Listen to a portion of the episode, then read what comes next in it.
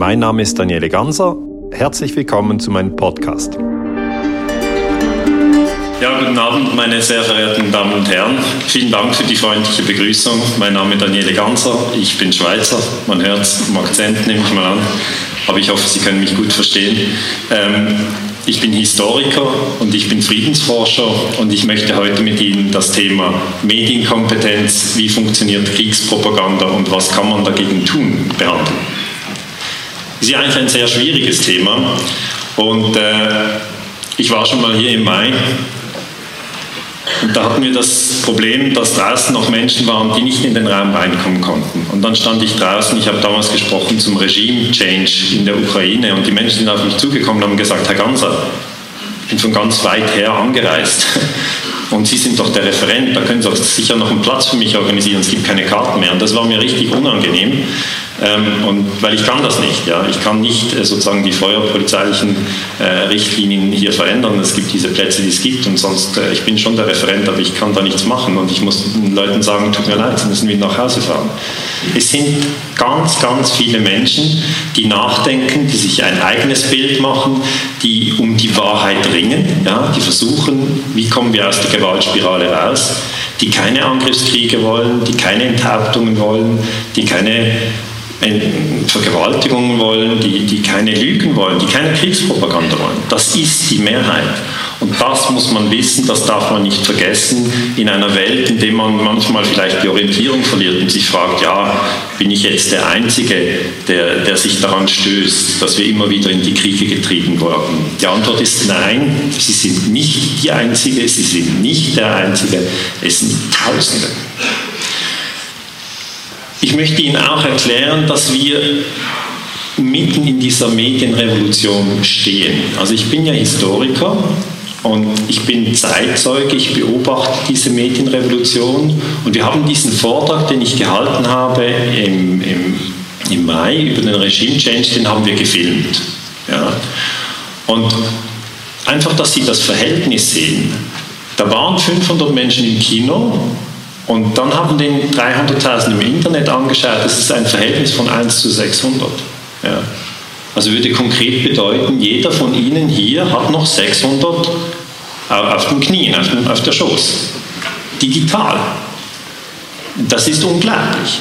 Das konnten wir früher nie machen. Also wenn ich eine Vorlesung an der Universität halte, und das wurde ja früher überhaupt nie gefilmt, ja. Und das ist jetzt eigentlich die Medienrevolution. Es gibt sehr, sehr viele gute Vorträge auf dem Internet. Ich, ich würde Ihnen auch raten, dass Sie dieses Internet nutzen und dort hinhören, wo Sie gratis Vorträge hören können. Das ist ein großes Plus und das ist nicht etwas, das kommt, sondern das ist etwas, was jetzt läuft und wir sind mittendrin. Okay. Auch jetzt wird wieder gefilmt, das kommt dann wieder online und so geht das immer weiter. Also wir werden damit nicht aufhören. Ich war früher in, äh, in den USA, Noam Chomsky äh, besucht in, in, Boston, also schon einige Jahre her, aber das ist ein sehr, sehr ein kluger Wissenschaftler und er hat gesagt, die zweite Supermacht ist die öffentliche Meinung. Das heißt, die erste Supermacht heute, das ist ganz klar, das ist das amerikanische Imperium, aber die zweite Supermacht ist wirklich die öffentliche Meinung. Das heißt, Ihre Meinung oder die Meinung in Deutschland oder die Meinung in der Schweiz oder die Meinung in, in, in Österreich, also im deutschsprachigen Raum, die spielt eine Rolle. Und Sie werden sehen, dass ja Werbeagenturen, die geben Millionen aus ja, um ihre Meinung zu beeinflussen. Also wenn jemand Millionen ausgibt, dann werden Sie sehen, das macht er nicht zum Spaß, sondern er weiß die öffentliche Meinung, wie zum Beispiel der, irgendein ein Brand, Nike, wie das gesehen wird oder wie Glencore gesehen wird oder so, äh, das, wird, das wird beeinflusst. Und darum müssen Sie verstehen, Sie haben eine Macht, weil was Ihre Meinung ist, das entscheiden nur Sie. Okay? Sie haben eine riesengroße Macht Manchmal ist es eine Ohnmacht, ja. Sie dann nicht wissen, wie soll ich mir eine Meinung bilden, wenn so viele verschiedene Dinge erzählt werden. Aber das ist das Spannende in den heutigen Zeiten. Sie haben zu allen Punkten verschiedene Meinungen. Sie haben auch zum Thema Kriegspropaganda oder zum, äh, zum, zum Thema Medienkompetenz ganz verschiedene Meinungen. Ich präsentiere Ihnen heute hier meine Meinung, aber ich rege dazu an, dass Sie danach auch andere Meinungen zum Thema Kriegspropaganda und zum Thema Medienkompetenz anschauen. Ich erhalte sehr viele Mails. Und ich kann die nicht mehr beantworten. Ich komme nicht mehr nach. Ich möchte das ganz offen, ehrlich hier sagen. Hm, ich freue mich über Mails, aber ich komme nicht mehr nach. Schreiben Sie anderen Leuten ein Mail. äh, ähm, und ich bekomme vor allem Mails von jungen Menschen. Ja, jemand schreibt, mein Name ist Matthias, ich bin 22 Jahre alt und ich habe mich sehr mit ihren Arbeiten auseinandergesetzt. Ein anderer hat geschrieben, mein jüngster Neffe Sebastian, 16 Jahre alt, hat mich auf sie aufmerksam gemacht in den Sommerferien. Äh, ich habe mir dann überlegt, ja, also wenn die so jung sind, für wen halte ich überhaupt den Vortrag? Und dann habe ich mir das vorgenommen. Ich möchte jetzt nicht, dass Sie das zu stark irritiert. Dieser Vortrag heute ist für junge Menschen. Okay? Also ich werde gewisse Dinge erklären in diesem Vortrag, was für ältere Menschen schon klar ist. Aber für die 15- bis 25-Jährigen möchte ich das ganz explizit machen. Jemand hat noch gesagt, ich weiß nicht, ob Sie dieses Mail lesen, doch, äh, doch wenn, möchte ich Ihnen von ganzem Herzen meine tiefe Bewunderung aussprechen. Mein Name ist Jonas und dann wieder der Punkt, ich zähle 16 Jahre. Ich wünsche mir, es einmal live erleben zu dürfen, immer schwierig. Ich möchte Ihnen aber auch klar machen, dass es viele, viele, vor allem junge Menschen gibt, die genauso denken wie Sie. Das heißt, diese, diese Dimension, die wir jetzt erkennen, ist, dass Medienkompetenz ja, gerade bei den 15- bis 25-Jährigen ganz, ganz zentral ist weil die können sich sehr schnell im Internet bewegen, aber sie fragen sich natürlich, ja, welcher Seite soll ich trauen, welche Geschichte ist richtig, welche Geschichte ist falsch. Ich erinnere mich noch an meinen Großvater, bei dem war das so, der hatte eine Zeitung in der Schweiz, das war der Landbot, eine kleine Zeitung nicht bekannt, die kam jeden Tag, die nahm er aus dem Briefkasten, hat sie durchgelesen und dann Ende Woche wieder gestapelt, dann wurde das entsorgt und das war die Welt, okay? Was da im Landbot stand, in dieser Zeitung, das war die Welt. Ich hätte nie daran gedacht, zu denken, ja, vielleicht lügen die, vielleicht verfolgen die Interessen. Und diese Zeit ist vorbei. Das ist völlig vorbei. Ähm, jetzt haben die Leute natürlich viel, viel mehr angeboten. Da ist die Orientierung sehr viel schwieriger.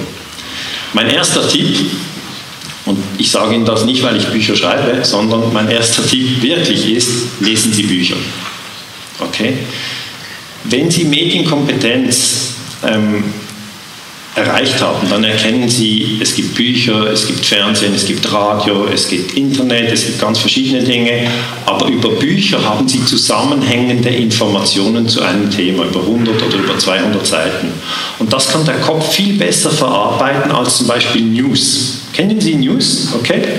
Die sind immer drei Minuten und dann kommen die nächsten News. Und das kann der Kopf fast nicht verarbeiten. Stellen Sie sich vor, in der Schule würde so unterrichtet, dass man nur immer drei Minuten nimmt für ein Thema. Dann würde man also anfangen mit Mathematik, machen wir drei Minuten Mathematik würde das erklärt, wie das geht mit der Division und dann suddenly the English class starts. Okay, everybody has to talk English. Now we're going to do three minutes of English and we want everybody to really focus on the English language. Und dann, check, wäre schon wieder ein Wechsel, weil dann kommt die Geografiestunde und da wird erklärt der Unterschied zwischen Iran und Iran die Schüler werden immer mehr verwildert und dann denken, ja, aber was kommt als nächstes? Ah oui, c'est la leçon de français. Aujourd'hui, bonjour monsieur, on fait trois minutes de français. Es wäre ja ein völliges Chaos. Und dann käme Physik, der Physiklehrer, ja, wir haben leider nur drei Minuten, aber das Gesetz ähm, des freien Fallens möchte ich jetzt mit Ihnen genau untersuchen. Als Beispiel habe ich WTC 7. Nein, ich meine, diese, diese, das wäre nicht möglich. Ja. Sie könnten es nicht verarbeiten. So, unterrichtet ja keine Schule im Drei-Minuten-Takt. Aber so sind die Abendnachrichten und so ist es auch am Radio. Machen Sie den Selbsttest, ob Sie das überhaupt verarbeiten und vernetzen können. Schauen Sie die Tagesschau. Und dann schreiben Sie auf, wenn sie vorbei ist, was haben Sie gesehen? Und Sie werden sehen, Sie erinnern sich nicht an alle zehn Stories und an das, was Sie sich erinnern, ist völlig oberflächlich. Am Morgen regnet es und Federer hat verloren. Und, und da, Federer ist ein, ein, Schweizer Tennisspieler, ich weiß nicht, ob Sie ihn kennen, aber, aber diese, diese Dinge sind völlig oberflächlich, ja. Und die Details, die können wir gar nicht verarbeiten und sonst würde ich wirklich jedem raten, Selbsttests zu machen. Also Bücher lesen. Welche Bücher lesen, ist natürlich dann immer wieder eine Frage. Es gibt tausende von Büchern. Ich äh, lese vor allem Sachbücher. Ein Buch, William Bloom, Killing Hope, finde ich empfehlenswert. Äh, das ist äh, ein schwieriges Buch zu lesen, weil es geht um das amerikanische Imperium. Es geht um all die Länder, äh, wo die Amerikaner Staatsstreiche inszeniert haben, wo sie Leute getötet haben, wo sie angegriffen haben. Es ist kein Aufsteller, okay? Aber ich habe das gelesen, als ich selber 25 Jahre alt war. Ich war an der Universität Basel, habe das gelesen und ich war ehrlich gesagt schockiert. Ich habe mich gefragt, jetzt bin ich doch schon ziemlich lange in der Schule ja, und noch länger an der Universität und nie noch nie hat irgendein Professor irgendetwas über verdeckte Kriegsführung mir erklärt. Das war einfach ein völliges Tabuthema und darum ist es so, warten Sie nicht, bis die Dinge wirklich auch überall an der Universität unterrichtet werden, machen Sie sich außerhalb schlau. Ähm, ein anderes äh, Buch, das ich interessant finde, ist das von Michael Lüders, ähm, ein Deutscher. Also Bill Bloom ist ein Amerikaner, ich habe ihn danach in Washington getroffen. Wir haben natürlich äh, uns ausgetauscht. Äh, Michael Lüders habe ich auch getroffen. Er ist ein sehr, sehr kluger deutscher Journalist der eigentlich diese ganzen Konflikte im Nahen Osten, Krieg in Syrien, Krieg im Irak untersucht und aus einer historischen und auch sehr kritischen Perspektive die Rolle des Westens darin auch beleuchtet. Ja, es wird ja immer ausgeblendet und sagt, die Muslime, das sind einfach irgendwie Idioten und die töten sich gegenseitig, keine Ahnung warum, oder? Und das ist einfach viel zu einfach, so ist es ja überhaupt nicht. Ähm, dann hier Wolfgang Bittner fand ich auch ein sehr interessantes Buch. Hier geht es eigentlich um den Einfluss der Amerikaner in Europa, spezifisch dann auch äh, um die Ukraine-Krise. Äh, Matthias Bröckers und Paul Steyer habe ich auch ausgewählt. Wir sind die Guten. Hier geht es um den Konflikt in der Ukraine. Der Titel ist natürlich ähm, ja, das ist nicht ernst gemeint, wir sind die Guten. Aber so funktioniert eigentlich Medienpropaganda bei uns, dass es eigentlich immer heißt, das, was wir machen, das ist für die Menschenrechte. Okay, wenn Sie sich fragen, warum ist die Bundeswehr in Afghanistan, die Antwort ist ganz klar, wegen den Menschenrechten. Okay? Warum hat man Saddam Hussein gestürzt? Ganz klar, wegen den Menschenrechten. Warum war man in Libyen 2011? Alles wegen den Menschenrechten. Das heißt, wir, das sind die NATO-Länder oder der Westen, Europa und Nordamerika, wir machen alles nur wegen den Menschenrechten. So wird es ihnen immer erklärt und da ist es eben wieder ihre ja, eigene Aufgabe, das entweder so zu übernehmen oder zu prüfen, es zu glauben oder abzulehnen. Und das ist ein Buch, das hier äh, Einsichten gibt. Ich lese auch andere Bücher hier halt also selber denken, das ist ein Soziologe, der spricht also nicht über die CIA und da geht es auch nicht um die Ukraine. Aber er, er regt natürlich die Leute an und sagt, denken Sie über die Welt nach. Und ich habe jetzt einfach diese Bücher ausgewählt. Ich möchte mich entschuldigen bei allen anderen Autoren, die ich nicht erwähne, weil ich weiß, von denen bekomme ich ein Mail und die sagen, Herr Ganser, warum haben Sie nicht mein Buch erwähnt? es gibt viele tolle Bücher. Ich wollte einfach grundsätzlich sagen, es ist sehr, sehr wertvoll, wenn Sie lesen. Sehr, sehr wertvoll. Das sage ich zu den 25-Jährigen, zu den 20-Jährigen und zu den 15-Jährigen. Ähm, ich habe auch Bücher geschrieben, zu denen möchte ich gar nicht viel sagen. Das sind diese drei Bücher. Ich habe das erste Buch, das ich geschrieben habe, war die Kuba-Krise. Und da habe ich das erste Mal gemerkt, dass es verdeckte Kriegsführung gibt. Äh, das andere Buch über die NATO-Geheimarmeen ähm, war meine Doktorarbeit. Da geht es um die Geheimarmeen der NATO, möchte ich hier auch nicht ausführen und Europa im Erdölrausch. Da geht es um diese Geschichte, dass wir seit 150 Jahren Erdöl brauchen, verbrauchen. Wir brauchen im Moment 90 Millionen Fass Erdöl pro Tag. Das sind 45 Supertanker jeden Tag. Das heißt, wir brauchen sehr viele Rohstoffe und diese Rohstoffe werden erbeutet. Und zwar rücksichtslos. Ja. Und da interessiere ich mich, kann denn die Energiewende ein Beitrag für den Frieden sein? Und ich denke, ja, das kann sie sein. Äh, ich untersuche hier die Zusammenhänge äh, von Krieg und Frieden und Energie. Jetzt möchte ich vielleicht ein Beispiel Ihnen konkret mitgeben und mit Ihnen wieder ein bisschen um die Welt reisen. Wir werden heute Abend ein bisschen um die Welt reisen, in Gedanken natürlich. Ich möchte mit Ihnen zuerst nach Kuba. Ab in die Karibik, kann nicht schaden. Äh, da hat ja Fidel Castro lange das Zepter geführt und da habe ich eine Kriegslüge untersucht, ähm, ging folgendermaßen. Die Amerikaner haben im April 1961 die Schweinebucht-Invasion gemacht. Die meisten kennen das. Man wollte Fidel Castro stürzen. Und dann sind die Kubaner sind an die UNO gegangen, an den Sicherheitsrat und haben gesagt, die Amerikaner versuchen, unsere Regierung zu stürzen. Und dann ähm, diese Invasion hat nicht funktioniert. Fidel Castro hat die diese kleine Armee ähm, geschlagen und festgenommen. Aber ich war damals an der Universität, ich zeige dieses Bild äh, nicht, äh, ich zeige es eigentlich vor allem den Jungen, dass, dass, sie sich erinnern, ich war auch mal Student, das war 97, damals war ich 25 Jahre alt und damals habe ich zum ersten Mal überhaupt etwas über verdeckte Kriegsführung herausgefunden. Das kannte ich vorher gar nicht. Und was habe ich herausgefunden? Ich habe herausgefunden, dass der amerikanische Botschafter Adlai Stevenson während der Schweinebucht-Invasion am 15. April 1961 erklärte, dass die Bomben, die da auf Kuba fallen, das seien Piloten, kubanische Piloten, die von Fidel Castro desertieren und so sauer auf ihr Land sind, dass sie nicht nur desertieren, sondern zuvor noch das Land bombardieren und dann wegfliegen. Also das steht so in den UNO-Protokollen. Ich habe die UNO-Protokolle studiert und ich habe gedacht, das ist doch ein dicker Hund, oder? Ja, da stürzt man, man versucht ein, ein, in einem anderen Land die Regierung zu stürzen. Man bombardiert und man sagt, das sind die eigenen Leute in diesem Land, die das Land bombardieren. Und die bombardieren es, weil es so eine schlimme Diktatur ist. Und das ist einfach, diese Lügen werden erzählt und das ist für mich heute völlig klar, in der internationalen Politik wird gelogen, dass sich die Balken biegen. Ja, das sage ich auch den 15- bis 25-Jährigen. Es ist nicht schön, wenn man das das erste Mal herausfindet, weil man sollte nicht lügen. Ich sage das meinen Kindern immer. Ja, die sind noch ganz klein.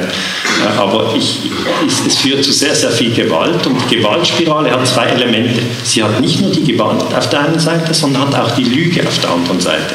Und diese zwei in Kombination halten uns in dieser ewigen Gewaltspirale. Wir können nicht einfach mit der Gewalt aufhören, das geht nicht. Wir müssen auch mit der Lüge aufhören. Wir haben auch die Wahl zu sagen, nein, wir machen weiterhin Gewalt und Lüge oder wir machen das auch noch ein bisschen intensiver, dann werden wir einfach mehr leiden. Also ist eigentlich alles okay, wir haben die freie Wahl, aber das eine ist einfach wirklich weniger schön. Eine andere Mitteilung an die 15- bis 25-Jährigen ist nicht nur lesen Sie Bücher, sondern auch hören Sie Musik. Jetzt kann man sagen, nun gut, das machen die ja schon die ganze Zeit, oder? Die hören sehr, sehr viel Musik. Aber Musik kann jedem Menschen Kraft geben, wenn er sich schwach fühlt, wenn er wenig motiviert ist. Jeder hat doch diesen Trick, dass er dann seine Lieblingsmusik hört und dann geht es ihm besser. Das ist eine gute Technik. Auch Musik ist Medienkonsum. Äh, sie sehen, die Leute tanzen dann, wenn sie Musik hören, hier in Rostock 2013. Und es wäre natürlich viel besser, wenn wir mehr Musik hören würden und mehr tanzen, als mehr Kriegspropaganda aufnehmen, weil bei der Kriegspropaganda passiert etwas völlig Absurdes. Sie hassen am Schluss Menschen, die sie nicht kennen. Und sie sind für Kriege in denen Länder bombardiert werden, in denen sie noch gar nie waren. Weiterer Tipp, hören Sie Vorträge. Das machen Sie übrigens ausgezeichnet.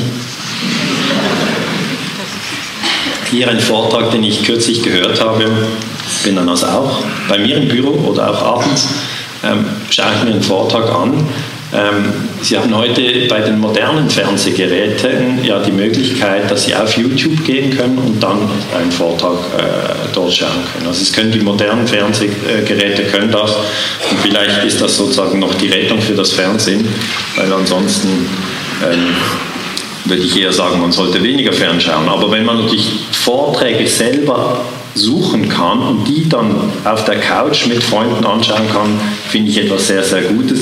Hier ein Vortrag von Rainer Mausfeld, den ich jetzt einfach mal empfehle. Warum schweigen die Lämmer? Äh, was, was erzählt äh, dieser äh, Mann? Er erzählt Folgendes. Ah, das wollte ich auch noch erklären. Dass Sie überhaupt Vorträge hören können, hat damit zu tun, es gibt das Internet. Ich, ich, weiß, dass Sie das wissen, ja. Aber ich habe ja gesagt, ich halte den Vortrag für die 15- bis 25-Jährigen. Ich möchte denen erklären, dass es eine Zeit gab in meinem Leben, da gab es kein Internet. Und die Älteren können das nachvollziehen. Die Jüngeren haben keine Ahnung, dass es das überhaupt mal gab, diese Zeit. Aber ich war 1996 in Amsterdam Student, äh, hier dieses Bild, und da hieß es plötzlich, Daniele, kommst du auch mit? Und ich, was geht ab? Ja, wir gehen aufs Internet. Und ich, was ist das? Ja, das ist eine ganz neue Sache. Hier an der Uni gibt es einen Raum, ja, das sind alles Computer und da kann man aufs Internet. Und dachte ich, ja, wenn alle gehen, muss schon spannend sein. Und so war das. Und das war 1996, also 20 Jahre her. Nicht ganz. Und es ist ja verrückt, oder? Das ist erst 20 Jahre her. Und äh, da bin ich hingegangen und die Bilder, das war Netscape Navigator, das war der Browser. Und die Bilder haben sich ganz langsam aufgebaut. So.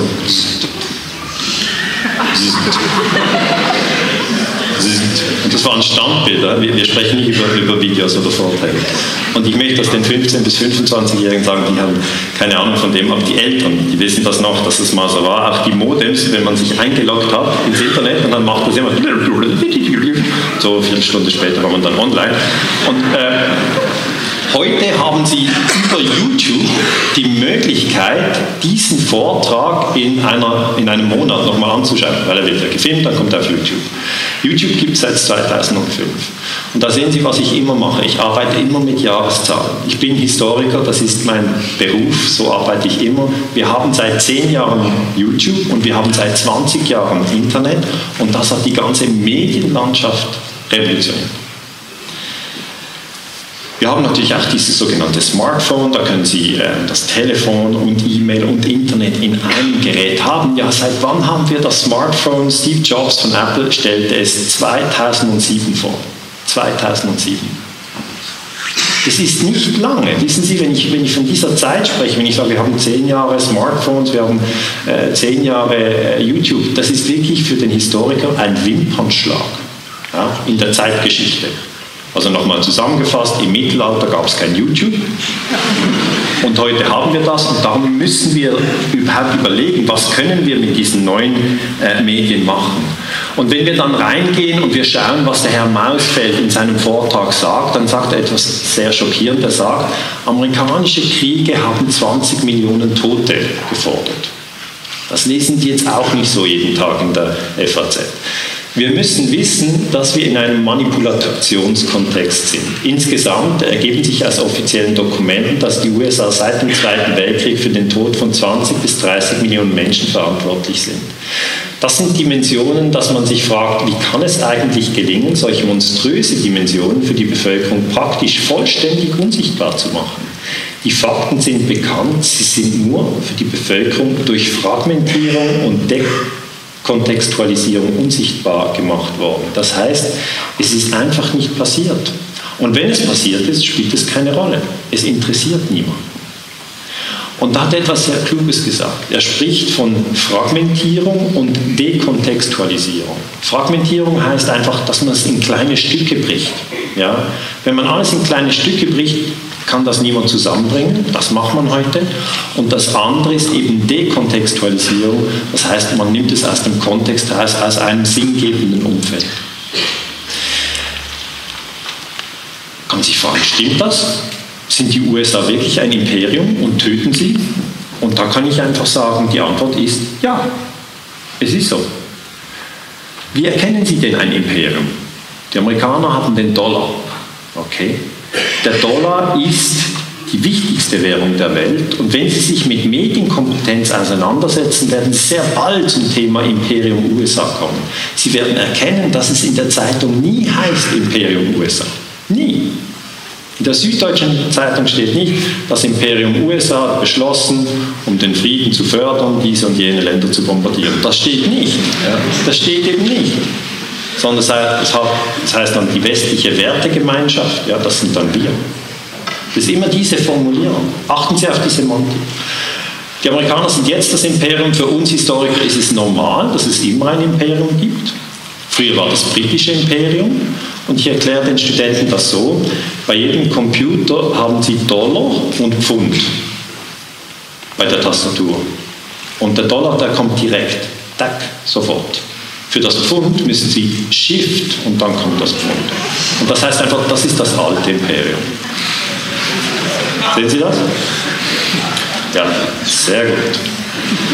Wir sind ein sehr junges Imperium, wir möchten nicht einmal daran denken, dass wir ein Imperium sind, sagt George Friedman, das ist ein amerikanischer Geostratege. Äh, und es ist auch in den USA nicht üblich, ja, dass man sagt, wir sind ein Imperium und wir nehmen unsere imperialen Interessen wahr. Weil was sind imperiale Interessen?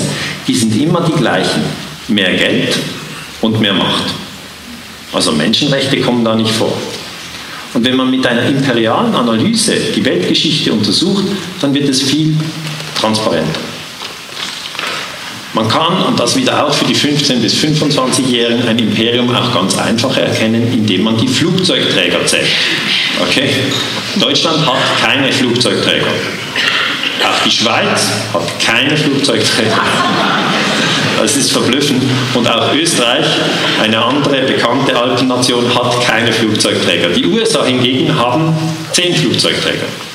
Die Briten haben zwei, die Chinesen einen und die Russen einen. Und wenn sie die Meere beherrschen, dann beherrschen sie natürlich Handelsrouten und sie können Länder bombardieren, indem sie mit den Flugzeugträgern in die Nähe fahren und noch die U-Boote bringen. Und wenn sie noch die Luftwaffe haben, dann greifen sie ein. Sie müssen aber, Achtung, und das haben Sie jetzt sicher schon gelernt, auch die zweite Supermacht kontrollieren. Und das ist die öffentliche Meinung. Und darum müssen Sie die Medien kontrollieren und sagen, wir führen diesen Krieg, um zu helfen. Gibt es ein Machtgefälle zwischen den USA und Deutschland, wurde August Hanning gefragt. Der August Hanning ist ein Deutscher und er war der Chef des deutschen Geheimdienstes, Bundesnachrichtendienst, BND, und er hat gesagt, klar, sicher, die USA sind der Elefant, wir sind das Pony. Finde ich irgendwie noch ein starkes Bild. also, er, er hat, er hat ähm, ja, hier irgendwie auch wie eine Diskussion auf dem Ponyhof. Ich habe mich dann auch gefragt, ja, wenn Deutschland das Pony ist, was ist denn, das, was ist denn die Schweiz und Österreich? Sind das die, die, die Meerschweinchen oder ich weiß nicht. Das ist ja, und übrigens finde ich die Metapher auch nicht so korrekt, weil Elefanten, ja, Elefanten foltern nicht, sie haben keine Geheimgefängnisse. Und Ponys haben keine Rüstungsindustrie. Also es ist, man tut den Tieren hier Unrecht. Ähm,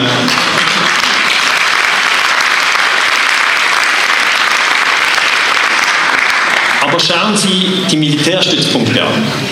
Wieder die 15- bis 25-Jährigen. Was ist ein Militärstützpunkt? Das ist ein Lager des Imperiums in einem anderen Land. Und hier sind die Militärstützpunkte der USA sind blau eingezeichnet. Es sind einige. Es gibt natürlich Militärstützpunkte in Deutschland, Rammstein zum Beispiel. Und das ist das Institut, das ich leite, Swiss Institute for Peace and Energy Research. Und dann umgekehrt die Militärstützpunkte der Russen die haben einen Militärstützpunkt in Syrien, das wissen Sie, die meisten von Ihnen, und den wollen Sie jetzt nicht verlieren, oder? Dann wollen Sie nicht, dass Assad stürzt.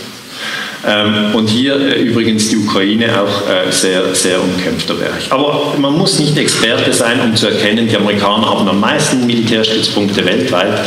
Das ist natürlich normal für das Imperium. Die grünen Länder sind die Orte, wo beide Länder einen Militärstützpunkt haben. Natürlich wird dann demonstriert gegen Militärstützpunkte. Hier in Deutschland wird demonstriert gegen Rammstein. Man sagt hier, fliegen amerikanische Drohnen und die Drohnen erschießen Menschen in anderen Ländern. Und ich finde, diese Demonstrationen sind berechtigt, weil natürlich hier eigentlich Deutschland benutzt wird wie ein Sprungbrett, um Kriege zu führen. Und das ist nicht richtig. Es ist nicht richtig. Man muss auch erkennen, das Imperium hat Stützpunkte in den Vasallenstaaten und nicht umgekehrt. Also es gibt amerikanische Militärstützpunkte in Italien, aber die Italiener haben keinen Militärstützpunkt in den USA. Es gibt amerikanische Militärstützpunkte in Deutschland, aber Deutschland hat keinen Militärstützpunkt in den USA. Es gibt natürlich amerikanische Militärstützpunkte in Afghanistan, aber die Afghanen ja, Wäre ja mal noch spannend, wenn die Afghanen einen Militärstützpunkt in, sagen wir, Florida hätten. Nein, wir gehen nicht in eine Diskussion. Ich mache doch Scherze. Ich bin doch nicht dafür, dass Afghanistan einen Militärstützpunkt in Florida haben sollte. Ich möchte nur, dass Sie das lernen, dass Sie immer wieder sozusagen die Perspektive wechseln. Man findet es völlig normal, also Mann, ich weiß nicht, wer Mann ist, Frau findet es vielleicht nicht normal, aber dass die Amerikaner einen Militärstützpunkt haben auf Bagram Air Force Base in Afghanistan. Findet man irgendwie völlig normal. Und wenn ich diese Kriegspropaganda länger untersuche, und das mache ich schon sehr, sehr lange, ist natürlich jetzt die Ukraine 2014 ein sehr, sehr spannendes Beispiel. Ich werde das jetzt hier nicht lange ausführen, sondern nur kurz eigentlich zeigen, wie hat das Fernsehen berichtet, hier ARD. Putin hat dafür gesorgt, dass Krieg in unserer Teil der Welt wieder denkbar geworden ist. Er ist kein Partner mehr, er ist Gegner. Hm. Das ist dem 2014 und Sie sehen, der Kommentar beim Fernsehen ist ja so, wir erklären Ihnen jetzt die Welt. Okay? Und hier wird eigentlich erklärt, für die Ukraine, für diesen Krieg ist Putin 100% verantwortlich. Das halte ich für eine falsche Analyse. Ähm, und ich habe dann in meiner Zeitung, ich lese in der Schweiz diese Finanz und Wirtschaft, weil ich sehr viele Vorträge vor der Privatindustrie halte. Ja? Die Privatindustrie, meine Vorträge sind ziemlich teuer, die kauft mich dann ein und sagt, Herr Ganser, erklären Sie uns mal, äh, wie das eigentlich funktioniert mit diesen Kriegen, finden wir spannend. Ich von der Vorstandsetage kann es meinen Kollegen nicht selber so sagen, aber ich kann sie sozusagen bitten zu kommen und vorne zu stehen und das allen zu erzählen. Und so funktioniert das. Also, und da muss ich viel äh, über die Finanzwelt wissen, ich muss viel über die Wirtschaft wissen. Und darum habe ich diese Finanz und Wirtschaft abonniert. Die kostet 400 Franken im Jahr und kommt zweimal in der Woche. Also, wie berichtet meine Zeitung über die Ukraine? Mit der Annexion der Krim Anfang 2014 provozierte der Kreml die von den USA, der EU und weiteren Ländern verhängten Sanktionen. Also auch diese Zeitung sagt, der erste Schuss, ja, der erste Schritt kam vom Kreml. Okay. Sowohl ARD wie auch diese Schweizer Zeitung sind sich einig, wer sozusagen verantwortlich ist für das Chaos in der Ukraine. Es sind die Russen. In den Alternativmedien, wie zum Beispiel Weltnetz TV, haben Sie andere Stimmen. Sie hören dort von Ray McGovern, es war ein vom Westen gesponserter Putsch, es gibt keinen Zweifel daran. Der Westen, das sind die USA, das sind die NATO-Länder. Und da ist ja dann die Frage, ja, wer hat jetzt recht? Und das ist eigentlich ein ganz wichtiger Hinweis, den ich, den, ich den 15- bis 25-Jährigen geben möchte. Studieren Sie immer Mainstream-Medien und alternative Medien, beide dann haben Sie ein Spannungsfeld mit verschiedenen Meinungen und dann können Sie sich Ihre eigene Meinung machen. Wenn Sie nur eine Geschichte immer hören, dann wüssten Sie gar keine andere und Sie äh, denken, ja, das muss wohl die Meinung von allen sein. Das ist nicht so. Es gibt zu jedem Thema verschiedene Meinungen. Ich habe dann untersucht, ja, wann war der Putsch, also wann ist die Regierung Janukowitsch gestürzt worden und das war dieses Massaker vom 20. Februar. Und dann, wann wurde eigentlich die Krim Russland angegliedert, das war am 16. März. Und jetzt erkennt jeder, der 20. Februar war vor dem 16. März. Das heißt, sie haben zuerst den Putsch und dann die Angliederung der Krim und nicht zuerst die Angliederung der Krim wie es eigentlich immer dargestellt wird. Und das ist ein ganz, ganz wichtiger Punkt. Achten Sie penibel auf die Zeitachse. Was ist zuerst passiert? Sie kennen das vielleicht vom Sandkasten. Ja, Sie gehen hin, Sie haben Kinder, wenn Sie noch keine Kinder haben, beobachten Sie andere Kinder, äh, wenn Sie das je tun. Aber ich meine, ich sage mal, plötzlich gibt es ein Geschrei. Ja, man sieht noch, ein Kind schlägt dem anderen mit der Schaufel auf den Kopf, dann denkt man, gut, das ist nicht gemäß der Friedensforschung. Und da muss man auch mit den Kindern sprechen und die erklären dann, wie es war und sagen, ich habe ihm mit der Schaufel auf den Kopf gehauen, weil er mir zuerst Sand in die Augen geworfen hat. Und die, die Deeskalationsstrategie ist, dass man sagt, das geht beides nicht, tut das bitte nicht. Ja, okay, das ist die Strategie. Aber wenn Sie das mit dem Sand nicht gesehen haben und Sie gehen nur auf die Schaufel, dann haben Sie sozusagen auf der Zeitachse etwas verpasst. Und das ist bei der Ukraine genau gleich wie beim Sandkasten. Sehr, sehr wichtiger Punkt. Also dieser Regime-Change habe ich in diesem Vortrag genauer dargelegt, das können Sie dort äh, nachschauen. Was ich dann spannend fand, ist nach dem Vortrag kam Russia Today und hat gesagt, wir wollen äh, darüber hören. Ja? Und dann hieß es sofort, ja, Russia Today, äh, diesen Fernsehsender müssen Sie nicht, nicht anschauen, weil das ist ja der Fernsehsender von Putin. Und es ist ja klar, dass sich der Putin dafür interessiert, wer denn jetzt zum Beispiel in der Krim, äh, wer denn diesen Putsch gemacht hat in der Ukraine. Es ist aber nicht nur Putin, der sich dafür interessiert. Auch wir in der Schweiz interessieren sich dafür. Es gibt viele Menschen in Deutschland, die sich dafür interessieren. Und ich wäre auch zu ZDF gegangen oder zu RD. Aber die haben mich angefragt. Russia Today hat gefragt, ich bin ins Studio gegangen, wir haben äh, über diesen äh, Putsch in Maidan nachgeholfen. Das heißt, ich empfehle Schauen Sie Fox News und dann Russia Today.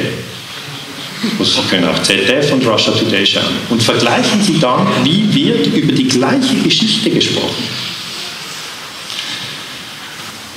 Der Spiegel hat natürlich in diesem ganzen Krieg in der Ukraine sehr, sehr viel Vertrauen verloren. Man kann sagen, die Medienrevolution hat mit dem Ukraine-Krieg äh, noch mehr Dynamik bek bekommen. Der Spiegel hat ganz einfache Tricks angewendet. Er hat zum Beispiel ein Titelbild gemacht, wo er viele Leute darauf abbildet. Das hat so diesen Effekt von, das glauben jetzt alle. Stopp Putin jetzt hat man im Juli 2014 nach dem MH17-Abschluss äh, geschrieben. Und dann ging die Friedensbewegung rein mit äh, Photoshop und hat einfach gemacht, stoppt Kriegspropaganda jetzt. Jemand ging noch weiter und hat geschrieben, stoppt Spiegel jetzt. Also, das ist...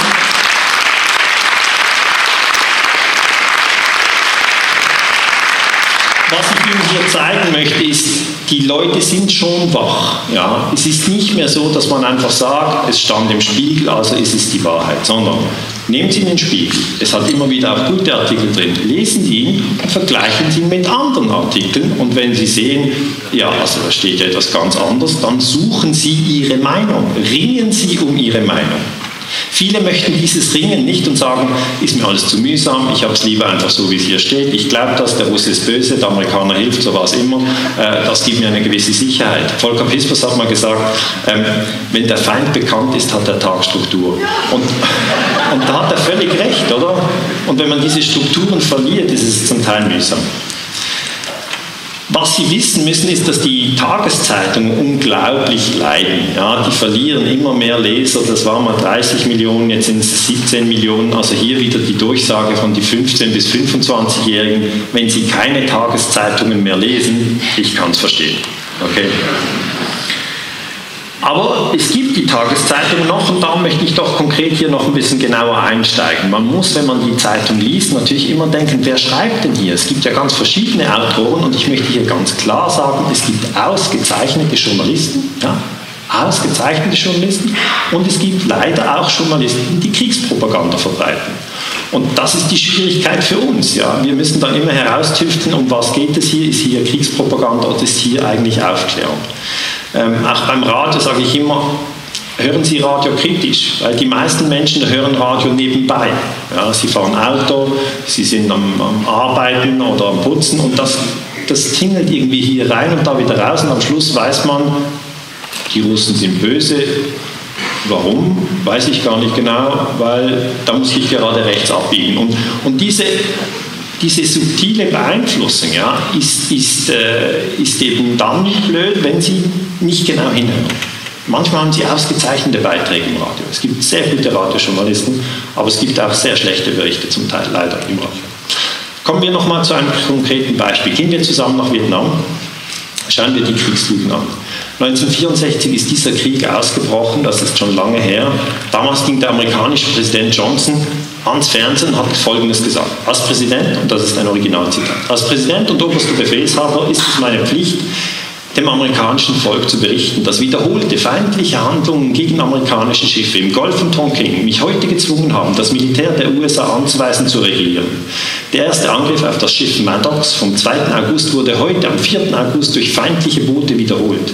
Dieser neue Akt der Aggression gegen unsere Truppen zeigt, wie wichtig der Kampf um Frieden und Sicherheit in Südostasien ist. Es braucht Härte, um den Frieden zu sichern. So ist das. Das heißt, wenn ein Krieg beginnt, ist ein ganz guter Trick der Kriegspropaganda, dass man sagt, die anderen haben uns angegriffen. Das ist ein ganz alter, aber immer noch einer der beliebtesten Tricks der Leute, die Kriegspropaganda verbreiten. Um welches Schiff geht es? Das ist die USS Maddox. Und gemäß dem Präsident war die vor der Küste vor Vietnam und wurde dort angegriffen. 2. August hat es tatsächlich ein Scharmützel gegeben. Und am 4. August ist die Medax nochmal dorthin zurückgefahren. Es gab aber kein Gefecht. Das heißt, diese Geschichte von die USS Maddox wurde angegriffen oder versenkt, die ist falsch. Trotzdem müssen wir uns fragen, warum wissen wir das heute überhaupt? Und das wissen wir, weil die National Security Agency, das ist diese NSA, bekannt auch, äh, weil Edward Snowden äh, zu Recht kritisiert hat, dass die NSA uns alle überwacht. Also der Ponyhof ist auch überwacht. Äh, die NSA hat im Dezember 2005 mehr als 140 früher streng geheime Dokumente zum Zwischenfall im Golf von Tonkin im August 64 freigegeben. Darunter befindet sich auch eine Studie des NSA-Historikers Robert Hanyok, welche bestätigt, was andere Historiker schon lange vermutet haben. Es gab keinen zweiten Angriff auf US-Schiffe im Golf von Tonkin am 4. August. Es gab ihn nicht. Einfach nicht. Wer hat das gesagt? John Prados ist jetzt ein Forscher, den ich gut kenne. Ich habe ihn auch äh, in, den, in Washington getroffen. Er arbeitet für das National Security Archive. Die arbeiten sehr, sehr gut. John hat auch dann das Vorwort zu meinem Buch NATO Geheimarmeen in der englischen Ausgabe geschrieben. Das heißt, die Forscher, die verdeckte Kriegsführung untersuchen, die kennen sich untereinander und die tauschen sich dann aus und sagen, hast du neue Daten zum Golf of Tonkin? In der Presse damals 5. August 64 hieß es aber North Vietnamese Attack US Destroyer. Destroyer ist einfach ein Kriegsschiff. Ja? Also die anderen attackieren. Die Amerikaner lesen das beim Frühstück und denken noch, meine Güte, werden wir schon wieder angegriffen. Wo ist das? Vietnam? Ja, ab in den Krieg. Und das ist eigentlich der Reflex, den man auslösen möchte bei den Menschen. Die Washington Post wird als Qualitätsmedium angesehen, ist sie nicht. Weil hier schreibt sie, US-Flugzeuge bombardieren Vietnam nach zweitem Angriff auf unsere Kriegsschiffe. Die Handlung erfolgte, um Aggression zu stoppen. August 64. Ich möchte mich nochmal ganz explizit an die 15- bis 25-Jährigen wenden. Sie halten das vermutlich für verrückt, aber genau so läuft es. Okay? Sie haben eine Lüge, die wird in den Medien verbreitet die Bevölkerung wird dadurch verwirrt und in den Krieg geführt. Es ist eigentlich einfach, aber es passiert immer wieder. New York Times auch, wird auch als Qualitätsmedium gehandelt, ist kein Qualitätsmedium, hat sehr viele äh, Kriege einfach unterstützt. Ich sage, gewisse Artikel der New York Times sind ausgezeichnet, aber wenn man die New York Times gerade dann untersucht, wenn es einen Krieg gab, der ausgebrochen ist, dann muss man sagen, komplett Ausfall. Nach erneuten Angriffen auf amerikanische Schiffe im Golf von Tonkin hat Präsident Johnson Vergeltungsschläge gegen vietnamesische Schiffe und Infrastruktur in Nordvietnam angedroht. Erste Seite, August 64. Das heißt, auch hier wieder die Geschichte, die anderen haben angefangen, wir schlagen nur zurück. Das Detail, das die Historiker jetzt herausgearbeitet haben, nein, die anderen haben gar nicht angefangen. Man fragt sich dann, haben die Geheimdienste Leute bei der New York Times, bei der Washington Post, und da gibt es ein ehemaliger CIA-Mitarbeiter, der heißt Howard Hunt, ist jetzt verstorben, der war von äh, 48 bis 70 war der in der CIA, also auch während diesem Golf of Tonkin, und hat gesagt, die Liste der Journalisten von wichtigen Medien, die mit der CIA kooperierten, war, ein, war es Who is Who, also eigentlich die bekanntesten Leute der US-Medienindustrie. Sie kamen von ABC, NBC, die Associated Press, UPI, Reuters, von Zeitungen, von Newsweek und anderen. Das bedeutet, wir haben in den Zeitungen auch den Einfluss der Geheimdienste. Und wenn die Geheimdienste Ihnen einen Krieg verkaufen wollen, dann können Sie sozusagen einen befreundeten Journalisten anrufen und der bringt die Story auf die Titelseite. Und dann kann ich es verstehen, wenn die Leute sagen, ich, ich lese das jetzt nicht mehr. Also ich, ich bezahle nichts mehr für diese Zeitung. Medienkompetenz im Zeitungsbereich ist ein sehr, sehr schwieriges Feld. Ich sage nicht, man soll keine Zeitungen mehr lesen. Wenn man gerne Zeitungen liest, soll man das tun. Aber man soll immer dann besonders wachsam sein, wenn zu Gewalt aufgerufen wird. Wenn es heißt, wir müssen dieses oder jenes Land bombardieren. Dann muss man ganz genau hinschauen und sagen, warum bitte? Was geht hier ab? Wer profitiert denn? Ja, die Rüstungsindustrie hat auf jeden Fall profitiert vom Vietnamkrieg. Das heißt, die Rüstungsindustrie möchte immer wieder einen Krieg verkaufen und dann auch noch einen nächsten. Das ist hier die amerikanische Rüstungsindustrie. Es gibt natürlich auch eine Schweizer Rüstungsindustrie. Es gibt eine deutsche Rüstungsindustrie. Die Münchner Firma Kraus Maffei, die baut ein Panzer Leopard. Für sie ist es interessant, wenn es einen Krieg gibt. Das heißt nicht, dass sie jetzt äh, Zeitung anrufen und sagen, bitte berichtet, dort muss man intervenieren. Aber es gibt Netzwerke und die Netzwerke nennen wir den militärisch-industriellen Komplex. Und sie profitieren. Ja? Sie profitieren eigentlich von der Gewaltspirale. Und ich sage immer, wir haben als Menschen die Wahl, wir könnten auch Photovoltaikanlagen herstellen. Das ist möglich. Dann haben wir auch Arbeitsplätze, weil am Schluss geht es ja immer um Arbeitsplätze. Und die Arbeitsplätze, die sozusagen die erneuerbaren Energien fördern, finde ich viel sinnvoller als jene, die den Krieg fördern. Wenn man dann die Rüstungsausgaben anschaut, dann sieht man, es geht um richtig viel Geld. Die USA ganz links mit mehr als 600 Milliarden pro Jahr. Das sind 2 Milliarden pro Tag, grob gerechnet, nicht ganz. Ja. China hat dann 200, nicht ganz, Russland 80 Milliarden, dann kommen schon die Saudis, eine Musterdemokratie im Nahen Osten, und dann Frankreich, Deutschland 40 Milliarden. Das heißt, die USA sind mit Abstand das Land mit den größten Rüstungsausgaben. Sie sind das amerikanische Imperium. Und danach ist es auch klar, dass sie immer wieder über die Medien natürlich die Kriege verkaufen müssen. Das hängt zusammen. Was ist denn bei den Leuten vor Ort? Warum sind die denn Flüchtlinge? Okay, wenn man sich fragt, ja gut, interessiert mich nicht, Rüstungsindustrie, Lügen in den Medien, ist mir alles egal, ich habe hier meinen Garten und will meine Ruhe. Plötzlich sind die Flüchtlinge da. Okay? Die Dinge hängen alle zusammen. Die Leute flüchten immer dann, wenn an dem Ort, wo sie sind, alles zerstört wird. Weil am liebsten sind sie dort, wo sie geboren sind. Da sind sie am liebsten. Haben sie ihre Freunde, haben sie Sprache, kennen sie. Aber wenn sie dort kein, keine wirtschaftlichen Perspektiven haben und wenn auch die Sicherheit nicht gewährleistet ist durch die Kriege, dann sind sie gewillt, sich zu bewegen. Die haben natürlich keine Ahnung, schauen Sie, dieses Kind, diese Frau, die haben noch keine Ahnung, ob jetzt die Maddox im August wirklich angegriffen wurde oder nicht. Keine Ahnung. Die Zivilisten, die kommen immer ins, in, in, in ins, ins Kreuzfeuer und haben natürlich nicht die Zeit zu recherchieren. Die müssen schauen, dass sie hier überleben. Am Schluss die Bilanz 3 Millionen tote Vietnamesen, 58.000 tote US-Soldaten.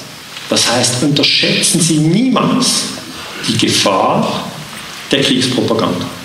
Es ist eben nicht ein Detail, okay?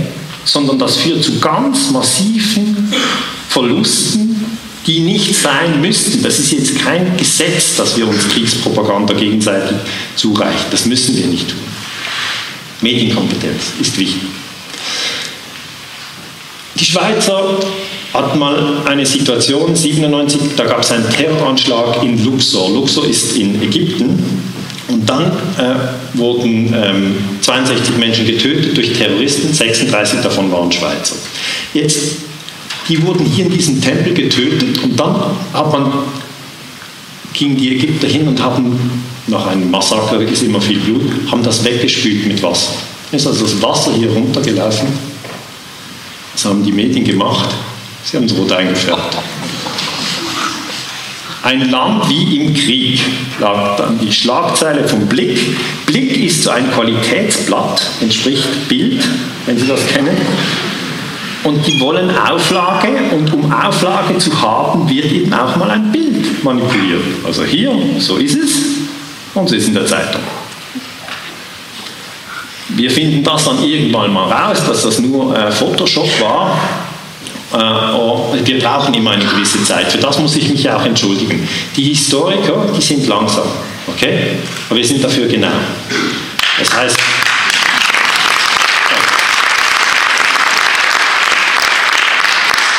wenn die Leute sagen, ja, aber Herr Ganser, ist ja spannend, dass Sie uns erklärt haben, dass der Vietnamkrieg 1964 mit einer Lüge begonnen hat. Aber das ist schon so lange her. Okay? Können Sie mir bitte jetzt erklären, was gerade in Syrien läuft? Dann sage ich immer, ich gebe mir alle Mühe, aber ich brauche noch ein paar Jahre, bis ich da was dazu sagen kann. Aber es ist wirklich so. Wir brauchen ein bisschen länger, aber dafür haben Sie danach gesicherte Daten und Sie können sich einfach die Regel merken, es gibt Kriegspropaganda. Das ist bewiesen. Es gibt Kriegspropaganda. Und es werden auch Bilder manipuliert. Das ist völlig bewiesen, gerade für die 15- bis 25-Jährigen. Das müssen Sie sich merken. Man kann sie an der Nase herumführen. Medienkompetenz ist wichtig. Und das ist auch nichts Neues. Edward Bernays hat ähm, 1925 ein Buch geschrieben mit dem Titel Propaganda, in dem hat er gesagt, man kann das Denken der Öffentlichkeit ganz genauso dirigieren wie eine Armee die Körper ihrer Männer dirigiert. Hm, im schlimmsten Fall hat er recht, aber am Schluss würde ich jetzt allen Ihnen hier im Raum, Sie sind 500 Menschen, würde ich sagen, Sie können Ihr Denken doch selber lenken, oder? Das können Sie. Es ist möglich. Ja.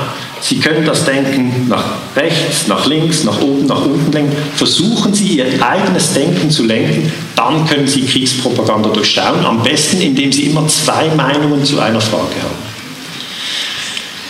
Kriegslügen Kuwait 1990, schon wieder ein Moment her, aber auch hier wieder Kriegslügen, damit Sie die kennenlernen, habe ich einfach gedacht, ich bringe Ihnen konkrete Beispiele.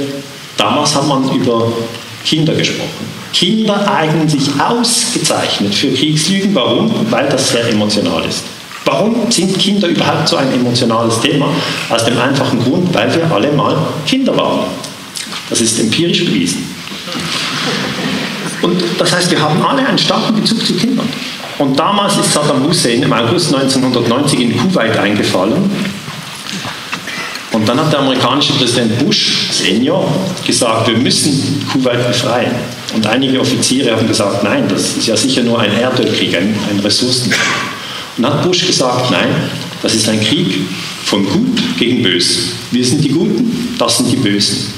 Und um den Gegner zu dämonisieren, um das Böse handgreiflich zu machen, hat man gesagt, die Soldaten von Saddam Hussein, die sind direkt in Kuwait ins Spital und haben diese süßen Kinder aus den Brutkästen genommen. Ein Brutkasten ist dort, wo ein Kind drin ist, wenn es wirklich schwach ist. Ja? Haben sie also die Schwächsten genommen und haben sie Kopf voran auf den Boden geschlagen. Kindermord. Das hat nicht der Präsident Bush erzählt und auch nicht Schwarzkopf, der General, der den Krieg damals geführt und gewonnen hat, sondern das hat ein Mädchen erzählt. Das Mädchen hat dazu geweint und hat gesagt, ich habe als Krankenschwester im Spital gearbeitet, ich habe es mit eigenen Augen gesehen. Und jetzt Achtung, ich sage es Ihnen als Historiker, wenn ein 16-jähriges Mädchen unter Tränen über Kindermord berichtet, sind sie geliefert. Sie sind sozusagen einparkiert. Sie sagen, was für eine Barbarei. Ab in den Krieg. Wo ist das? Irak, Iran? Ist das das gleiche Land?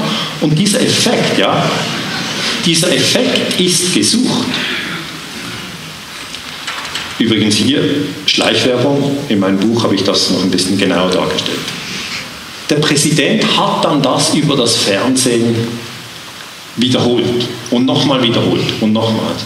Schauen Sie mal, bei vielen Leuten steht der Fernseher entweder in der Stube oder sogar im Schlafzimmer. Sie haben damit Kriegspropaganda im Zentrum Ihres Wohnbereiches. Ich sage immer, wenn jemand kommt mit Ketchup in Ihre Wohnung, und macht jetzt so mit dem Ketchup die Wände voll. Dann gehen viele hin und sagen, hallo, geht's noch? Ich habe gar nicht gern Ketchup hier an der Wand und die Vorhänge und alles. Das machst du bitte wieder sauber. Ja, wir haben es ja gern sauber. Ja. Aber ich muss sagen, das Gerät gleich nebenan, der Fernseher, ist viel gefährlicher als das Ketchup an der Wand. Wenn Sie Kriegspropaganda unreflektiert in die Wohnung lassen, passiert genau das, was beabsichtigt wird. Am Schluss hassen Sie Leute, die Sie nicht kennen. Sie sind für Kriege, die Sie nicht verstehen. Aber Sie sagen dann am Stammtisch, ja, ja, den, Russen, den muss man bombardieren. Oder den Saddam, der Saddam in Afghanistan. Nein, nein, das ist ein anderer. Wer ist jetzt in Afghanistan? Ah ja, das sind die Taliban, die muss man auch. Oder der Gaddafi, ja, zum Glück ist der weg. Das ist viel besser in Libyen. Und diese, diese ganze Haltung, ja, die wird über die Medien herbeigeführt. Nach dem Krieg kommen dann die Historiker und wir haben herausgefunden, diese Geschichte stimmt nicht. Die Brutkastenlüge ist falsch.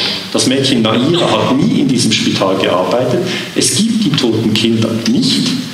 Und äh, sie hat natürlich ausgesehen wie eine Kuwaiterin, weil sie war die Tochter des kuwaitischen Botschafters in den USA. Und sie hat das nicht einfach selbstständig gemacht als 16-jähriges Mädchen. Ja? Geht man nicht hin und, und denkt, äh, morgen inszeniere ich einen Krieg, sondern sie wurde gecastet, ausgewählt von einer Werbeagentur Hill Norton. Und das Budget für diese Kriegsgeschichte wurde von den Kuwaitis bezahlt, weil die haben danach von den Irakern Kriegsreparationen in Milliardenhöhe erhalten. Hat sich also irgendwie gelohnt. Die Amerikaner haben einen Stützpunkt in Kuwait und die einzigen, die eigentlich getäuscht werden, ist wieder die Öffentlichkeit. Darum sage ich, meiden Sie Fernsehen. Ich sage es so deutlich, weil Fernsehen unglaublich beliebt ist. Darum sage ich es. Ich möchte es aber relativieren, weil meine Frau hat mir auch gesagt, warum geben wir eigentlich den Fernseher nicht weg? Und tatsächlich möchte ich hier Transparenz schaffen. Ich bin der, der gesagt hat, hm, ich möchte den Fernseher noch ein bisschen behalten. Und ich bewundere, das sage ich ganz offen, ich bewundere Menschen, die den Fernseher schon lange weggegeben haben. Gibt es hier Menschen im Raum, die den Fernseher weggegeben haben? Gut, okay. Ich werde dann manchmal auch gefragt, warum hast du denn den Fernseher noch? Und dann sage ich immer, ja, beim Fernseher gibt es ja zwei Dinge. Es gibt politische Informationen, da brauche ich den Fernseher ganz wenig, praktisch nicht. Aber ich brauche ihn zur Unterhaltung und ich gebe es offen zu, ich schaue gern Champions League. Ich bin so einer, ich schaue Fußball. Äh, ich sage es auch zu den 15- bis 25-Jährigen, wenn sie fernschauen, ja, sie schauen dann vielleicht The Voice of Germany oder was auch immer sie gern schauen, ich verstehe das, dass Sie das gern schauen. Die Coaches bei The Voice of Germany sagen ja, arbeiten Sie von der Seele, mit der Seele, dort alle Kraft reinlegen. Das ist ein sehr, sehr guter Tipp. Ich sage nicht, alles, was am Fernsehen kommt, ist falsch. Wirklich, wenn man von der Seele her arbeitet, hat man wirklich den Starkstrom. Das ist ein guter Tipp. Aber unterscheiden Sie zwischen Unterhaltung. Champions League und Voice of Germany, das ist reine Unterhaltung. Aber wenn dann danach die Tagesschau kommt und es dort heißt, die Russen sind die Bösen wegen der Ukraine, dann würde ich gerade beim politischen Teil, wäre ich immer vorsichtiger. Schalten Sie dort einfach den Kopf ein und überlegen Sie sich, konsumiere ich Unterhaltung oder konsumiere ich Information.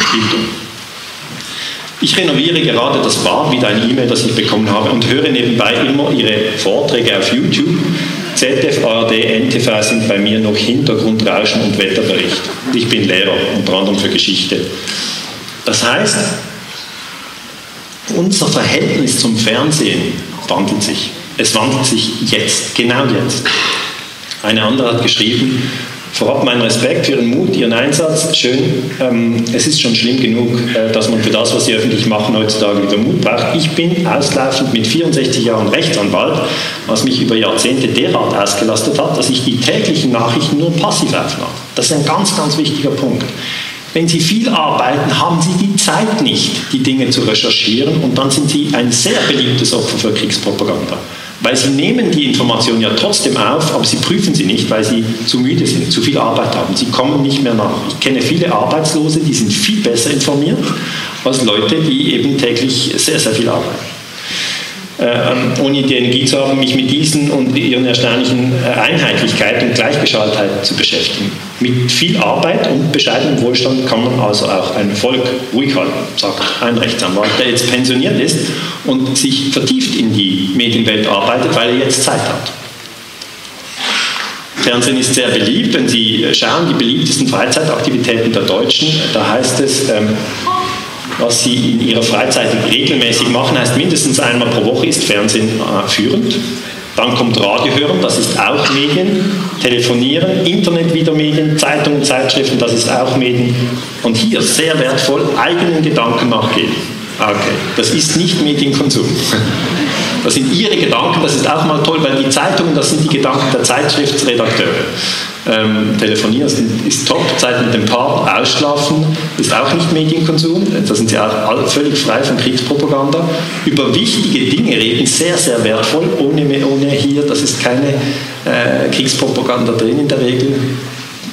Computer weiß ich jetzt nicht, wie das von Internet und dann vielleicht Computer irgendetwas schreiben, sich in Ruhe pflegen, Kaffee trinken, Kuchen essen, ähm, ist auch ohne Kriegspropaganda in aller Regel. Ja, das fehlt. Zehn Stunden, Tag, zehn Stunden pro Tag Medienkonsum wird hier äh, angegeben von den Quellen, das hier ist euer DZF. Da habe ich mich auch gefragt, zehn Stunden pro Tag. Moment mal, wir haben ja nur 24 Stunden. Und dann haben die gesagt, ja gut, unsere Analyse ist die. Und das wird natürlich von den Menschen gemacht, die Werbung verkaufen wollen. Okay? Dann sagen die Leute, konsumieren immer Medien. Die sagen, die Leute schlafen acht Stunden, dann nutzen sie zehn Stunden die Medien und in der übrigen Zeit noch sechs Stunden. Also ob diese Zahl so stimmt, weiß ich nicht. Versuchen Sie es mal selber zu timen, wie oft Sie Medien nutzen und Sie können es dann unterteilen in äh, die verschiedenen Kategorien Radio, Fernsehen, Internet, Tageszeitung, Bücher, Zeitschriften, Video. Aber eigentlich müssen wir uns klar sein, dass wir jeden Tag mindestens eine Stunde Medien nutzen. Das ist so, also das ist bei fast allen so. Medienkompetenz ist daher sehr, sehr wichtig. Und dies ist ein Mail, das mich wirklich sehr berührt hat. Es kommt von einer äh, jungen Frau und sie hat geschrieben, vor circa vier Monaten bin ich bei YouTube, das heißt jetzt wieder eben andere Medien werden genutzt, auf ein Video von Herrn Jepsen gestoßen. Seitdem verfolge ich seine Beiträge, schaue kein TV mehr. Also die ist ausgestiegen aus der TV-Welt. Bin auf alternative Medien umgestiegen, lese viele Bücher, darunter auch ihre und versuche mein Umfeld wach zu rütteln, doch es gelingt mir nicht. Ich bin noch ziemlich jung und gehe noch zur Schule und auch dort treffe ich nicht auf Verständnis. Ich muss mir in der Schule von den Lehrern anhören, dass man doch mehr TV schauen sollte, um sich in der Gesellschaft zurechtzufinden. Es kann doch nicht sein, dass meine Lehrerin für Politik keine Ahnung hat, was eigentlich los ist und uns Schülern so etwas sagt. Es wird im Unterricht nie kritisch hinterfragt und wenn man es mal tut, stößt man auf taube Ohren. Ich habe es langsam satt. Problem ist, dass ich niemanden habe, mit dem ich mich austauschen kann. Ein Beispiel. Ich habe eine Mitschülerin einmal darauf angesprochen, wie es denn sein kann, dass der Präsident der USA mit einem Friedensnobelpreis in der Tasche Tausende von Menschen mit ferngesteuerten Drohnen töten lässt. Meine Freundin, sie hat es einfach nicht interessiert und hatte auch keine Ahnung. Es kommt mir so vor, als wäre ich allein in einem Haufen voller getäuschter Menschen, denen es jedoch gleich ist, wie es anderen Menschen geht und solange es ihnen gut geht, nichts unternehmen werden. Ich möchte. Ja.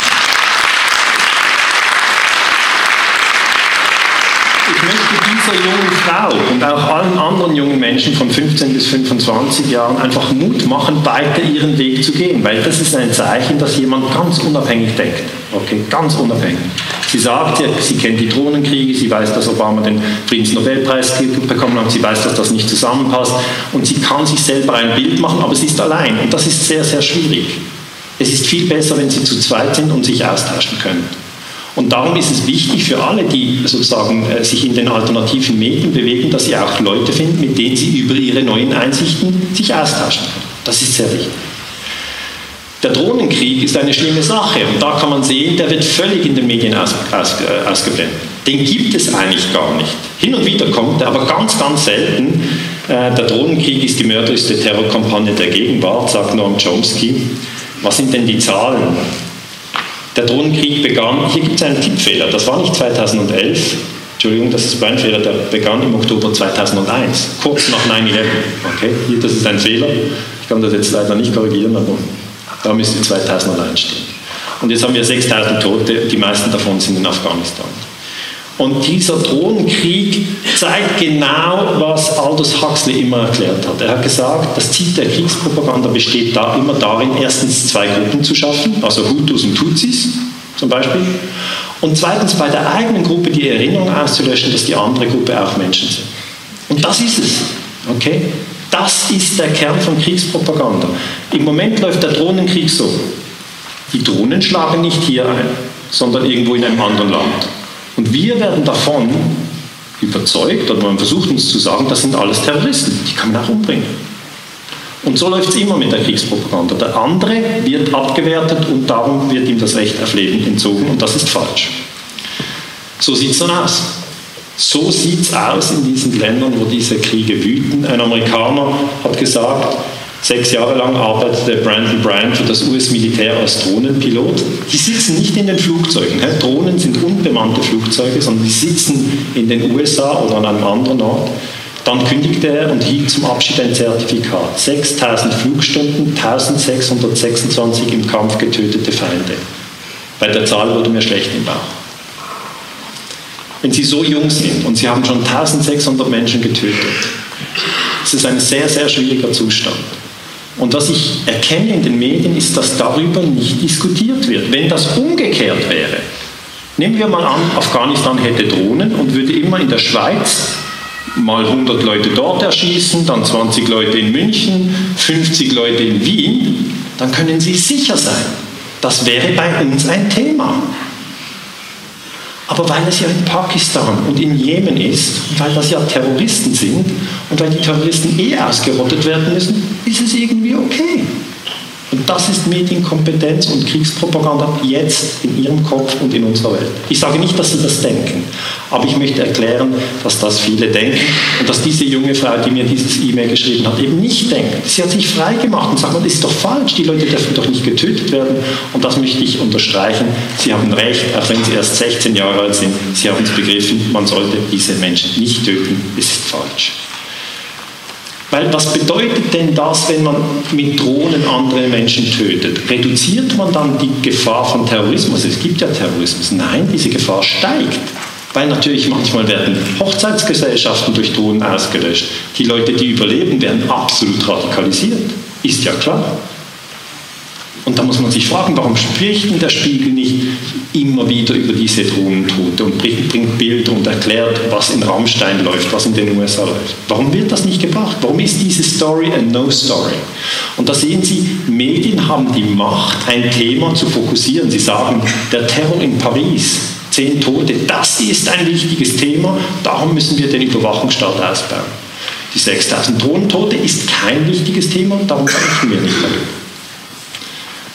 Und jetzt gibt es natürlich auch islamistische Kriegspropaganda und Hetze. Und da möchte ich auch unterstreichen, und da sage ich den 15- bis 25-Jährigen, das ist auch falsch. Ja, es geht nicht nur darum, die NATO zu kritisieren, sondern wir müssen auch aufpassen, dass diese islamistische Hetze sich nicht ausbreitet. Hier äh, ähm, äh, haben elf, 10- bis 11-jährige Kinder in der Grundschule in Neu-Ulm im März 15 erklärt, Christen muss man töten oder Juden stehen auf einer Stufe mit Schweinen oder wer ein Kreuz wahlt, muss in die Hölle. Und das sind ganz kleine Kinder, 10, 11-Jährige. Und das zeigt einfach, die Gewaltspirale zieht immer größere Kreise und da möchte ich Ihnen Mut machen. Und wenn ich sage Ihnen, meine ich die 15- bis 25-Jährigen, aber alle, die älter sind natürlich auch. Stehen Sie dann hin und sagen, nein, Religion bedeutet nicht, dass das eine Identifizierungsgruppe ist, gemäß derer man die andere Gruppe töten kann. Ja? Das wird ja jetzt sehr, sehr oft gemacht, dass man die Religion als Gruppenbildung nimmt und dann die andere Gruppe abwertet und dann sagt, die muss man töten. Und das läuft von beiden Seiten her, weil Religion sehr, sehr starke identitätsstiftende Merkmale hat und darum gelingt es dort sehr, sehr gut. Aber es ist äh, einfach ein, ein, Zeichen, dass wir uns hier ver, verstärkt mit den Drohnenkriegen, mit den Kriegen, die wir führen und mit den Kriegen, die die Muslime führen, auseinandersetzen müssen. Kriegslügen Irak. Wie lief es damals? Colin Powell, der Außenminister, hält dieses ominöse weiße Fläschchen drauf und sagt, dass Saddam Hussein, der hat Massenvernichtungswaffen. War eine Lüge. 2005 hat sich Colin Powell entschuldigt. Das ist sehr, sehr selten. Er fühle sich furchtbar, dass er im Februar 03 vor der UNO angebliche Beweise für Massenvernichtungswaffen vorlegt, die sich als falsch erwiesen haben. Diese Rede sei ein Schandfleck in seiner politischen Karriere. Also manchmal entschuldigen sich Politiker für Kriegspropaganda. Aber ich sage Ihnen, warten Sie nicht darauf. Es ist sehr selten. Es ist wirklich sehr, sehr selten. Die Neokonservativen haben damals in den USA um Wolfowitz um Cheney und um Rumsfeld regiert und sie haben sehr oft gesagt, die anderen müssen wir töten. Wir müssen foltern, wir müssen angreifen, wir müssen töten. Und die Historiker sind jetzt daran, aufzuarbeiten, wie ticken diese Leute eigentlich? Was wollen die? Und es ist ein sehr schwieriges Kapitel. Was wir wissen, dass Cheney, einer, der sich zu den Neokonservativen zählt, auch gelogen hat, der gesagt hat, ein Grund zu der Annahme, dass Saddam Hussein Atomwaffen baut. Das stimmt gar nicht.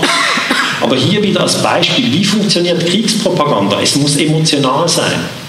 Wenn man sagt, ähm, Saddam Hussein baut eine Autobahn, holt niemand hinter, hinter, hinter, hinter dem Haus hervor. Wenn man sagt, er baut eine Atombombe und gibt die den Terroristen und dann haben sie einen nuklearen 11. September in, in, in LA, dann sagen die Leute, ja, ab in den Krieg, das geht nicht.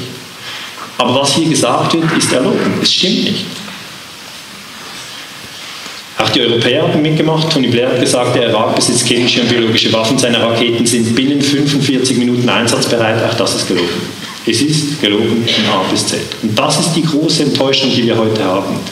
Dass so stark und so viel gelogen wird, das eine, und dass diese Leute, Blair und Cheney, völlig straffrei, völlig straffrei weitermachen.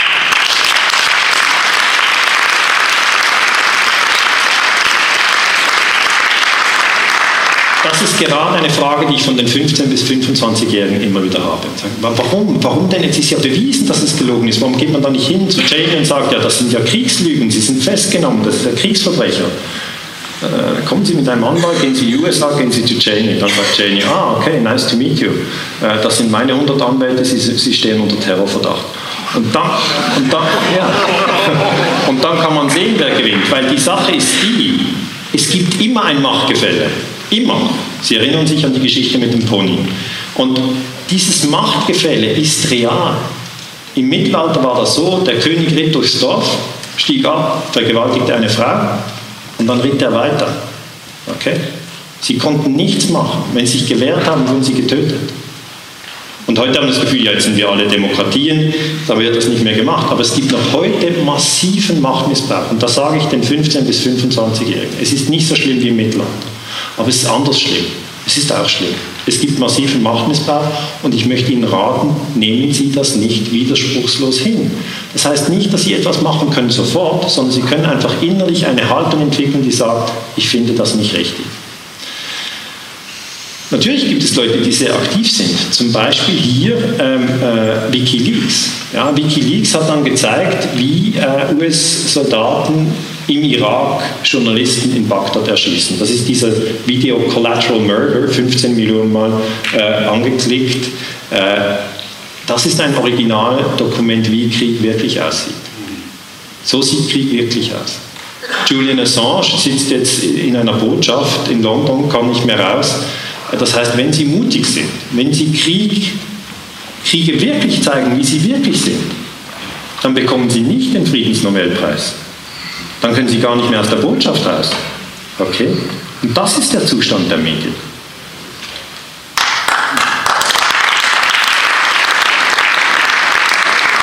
Was, hat denn, was haben denn diese Lügen jetzt äh, für, ein, für, ein, für ein Blutzoll äh, äh, erfordert? Diese Untersuchung kommt zum Schluss, dass durch den Krieg im Irak eine Million Menschen getötet wurden.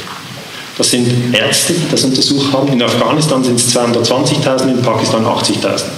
Der Krieg gegen den Terror hat in zwölf Jahren aus 1,3 Millionen Menschen das Leben gekostet. Das sind alles Muslime. Okay?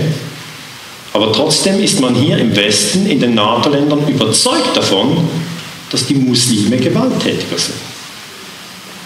Und warum? Wegen unserem Medienkonsum.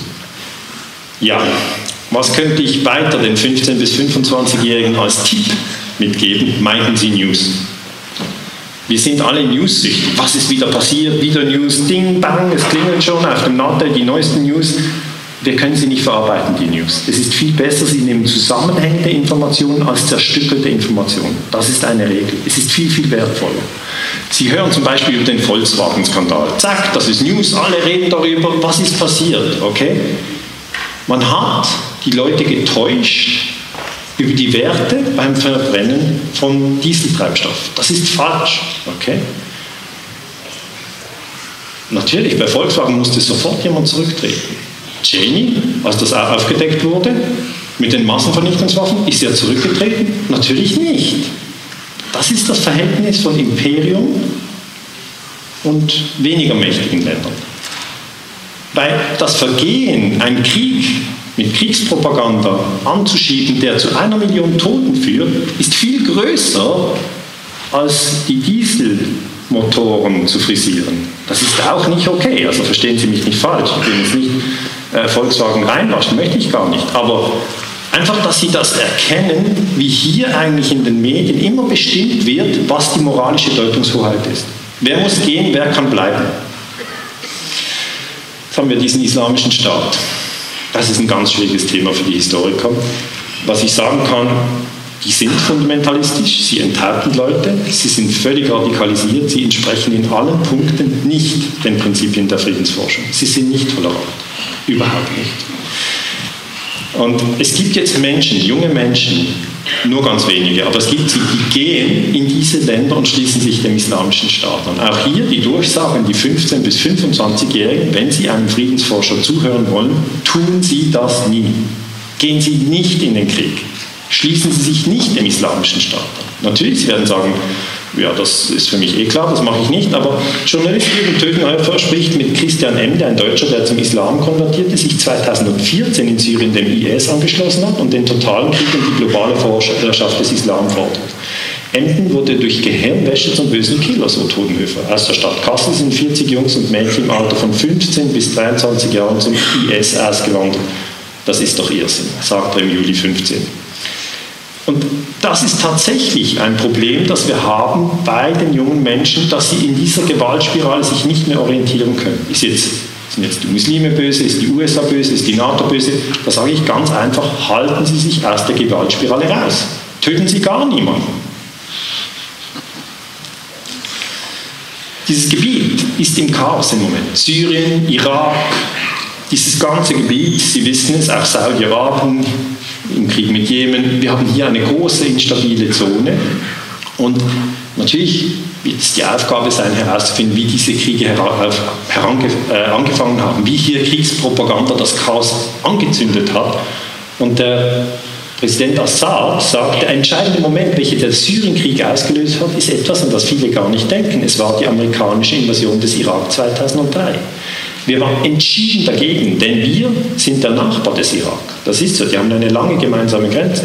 Und wir wussten, dass dies zu sozialer Spaltung und zu Unruhen führt. Zudem hat der Westen die Unruhen unterstützt. Dazu kam Geld von Golf, vor allem von Saudi-Arabien und Katar und logistische Unterstützung durch die Türkei. Dies alles hat zu dem Punkt geführt, an dem wir heute stehen. Das heißt, damals, diese Lüge von Cheney und von Paul hatte noch viel weitreichendere Folgen. Die Flüchtlingsströme, die wir haben, hängen mit diesen Kriegslügen zusammen. Diese Dinge muss man vernetzen. Der Krieg in Syrien, ja, das sind militante Sunniten, die jetzt Assad stürzen wollen. Sie werden unterstützt von den Saudis, das sind auch äh, Sunniten, während die Iraner und die Russen Assad in der Macht halten wollen. Und was wir hören ist natürlich, die Flüchtlinge, die kommen, die sind hier, aber man spricht nicht über das Problem der Kriegspropaganda. Müsste doch in jedem Artikel heißen, das Flüchtlingsproblem zwingt uns vertieft über Kriegspropaganda nachzudenken, denn die Kriegspropaganda hat diese Kriege ausgelöst und eigentlich die Orte verwüstet, wo die Menschen zu Hause waren. Wenn man uns anschaut auf einer Karte, wir haben hier wieder eine Karte gemacht vom Institut, woher die Flüchtlinge kommen. Sie kommen aus dieser ganzen Region, die destabilisiert ist. Hier haben Sie natürlich einen Krieg in, Libyen, NATO-Operationen. Hier haben Sie den Angriff der Briten und Amerikaner auf den Irak. In Syrien äh, haben Sie äh, Operationen, auf Afghanistan haben Sie Kriege. Und hier muss man die Dinge vernetzen. Diese Dinge sind vernetzt. Und das wird meiner Meinung nach in der Flüchtlingsdebatte zu wenig gemacht. Was ist die Ursache für die Welle? Frage ist hier, Assad macht eine sehr gewagte Aussage. Er sagt, wer sind diese Terroristen, wer ist der IS, wer ist die Nusra Front? Es sind einfach extremistische Produkte des Westens. Extremistische Produkte des Westens, wie Al-Qaida in Afghanistan, um die Sowjetunion zu bekämpfen. Das ist eine sehr weitreichende Aussage, die er macht. Er sagt das auf Russia Today. Und jetzt kann man sich fragen, ist der IS wirklich ein Produkt des Westens? Ist es nicht so, dass der Westen die IS bekämpft? Und an diesem Thema können Sie sich gerne selber den Kopf zerbrechen. Das ist nämlich im Moment eines der schwierigsten Themen, wo man sich so ein bisschen äh, reingeben kann. Was ich Ihnen im Moment erklären kann, ist, dass der zweite Satz auf jeden Fall wahr ist, wie Al-Qaida in Afghanistan, um die Sowjetunion zu bekämpfen. Da können wir zeigen, man hat schon mal Muslime, militante Muslime, ausgerüstet mit Waffen, um einen Gegner zu besiegen. Nach dem alten Muster, the enemy of my enemy is my friend. Das heißt, der Feind meines Feindes ist mein Freund. Ich erkläre Ihnen das. Kriegslügen Afghanistan 79, wieder 2 Millionen Tote, bei den Afghanen 15.000 Tote bei der Sowjetunion. Damals ist die Sowjetunion in Afghanistan eingefallen und später hat die CIA die Mujahedin ausgerüstet. Das sind radikale Sunniten aus Saudi-Arabien zum Beispiel. Und Brzezinski der frühere Sicherheitsberater von Jimmy Carter hat gesagt, nein, diese radikalen Muslime, die haben wir schon viel früher ausgerüstet. Und da wird die Geschichte wieder sehr, sehr spannend. Er sagt, gemäß der offiziellen Geschichte hat die CIA-Hilfe an die Mujahideen 1980 begonnen, also nachdem die Sowjetunion am 24. Dezember 1979 in Afghanistan einmarschierte. Aber die Wahrheit, streng gehütet bis heute, ist total anders. Schon am 3. Juli 1979 unterschrieb Carter eine geheime Anweisung um die Mujahideen zu unterstützen. Am gleichen Tag habe ich dem Präsidenten schriftlich mitgeteilt, dies würde eine sowjetische Invasion provozieren. Also nochmal. Wer ist Brzezinski? Er ist der Sicherheitsberater des Präsidenten im Weißen Haus. Das Weiße Haus entscheidet, wir unterstützen diese radikalen Muslime, weil das schwächt die Sowjetunion. Und jetzt verstehen Sie mich nicht falsch, es gibt keine Begeisterung in den USA für den radikalen Islam, überhaupt nicht. Aber man denkt, das sind nützliche Idioten, die man gebrauchen kann, um einem anderen zu schaden, den man den man nicht mag. Okay? Das ist wiederum ein ganz gefährliches Spiel. Das haben Sie hier Brzezinski äh, und Carter in einem Bild im Weißen Haus. Dann sagt der Journalist, das kam erst 98 raus, bereuen Sie es, islamistische Terroristen unterstützt zu haben? Weil Brzezinski war ja selber beteiligt. Das ist eine sehr, sehr gute Quelle. Er war im Weißen Haus und er sagt, das war eine ausgezeichnete Idee. Was ist wichtiger für die Geschichte der Welt, die Taliban oder der Zusammensturz des sowjetischen Imperiums? Einige aufgescheuchte Muslime, Zitat, some steered up Muslims, oder die Befreiung von Zentraleuropa und das Ende des Kalten Krieges? Solche Menschen denken in ganz anderen Kategorien und das möchte ich den 15- bis 25-Jährigen mitgeben. Es gibt Menschen hier auf der Welt, die denken, wir müssen töten und wir müssen täuschen für das Gute.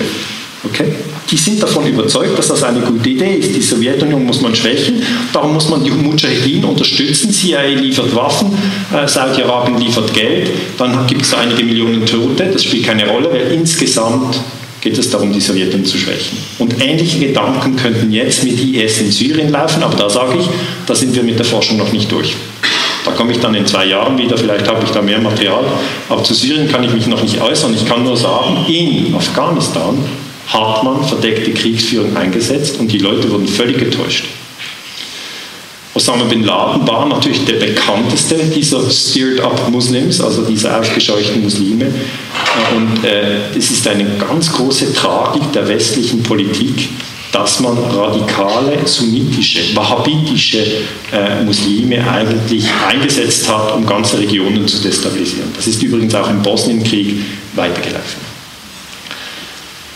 Jetzt bekomme ich wieder Mails. Ich rede mit Arbeitskollegen, die ich schätze, und sobald ich mit einem Thema beginne, 9-11 zum Beispiel, eine Osterweiterung der NATO, drehen sich Kollegen weg und sagen, ach, der misst schon wieder oder hör mir auf damit.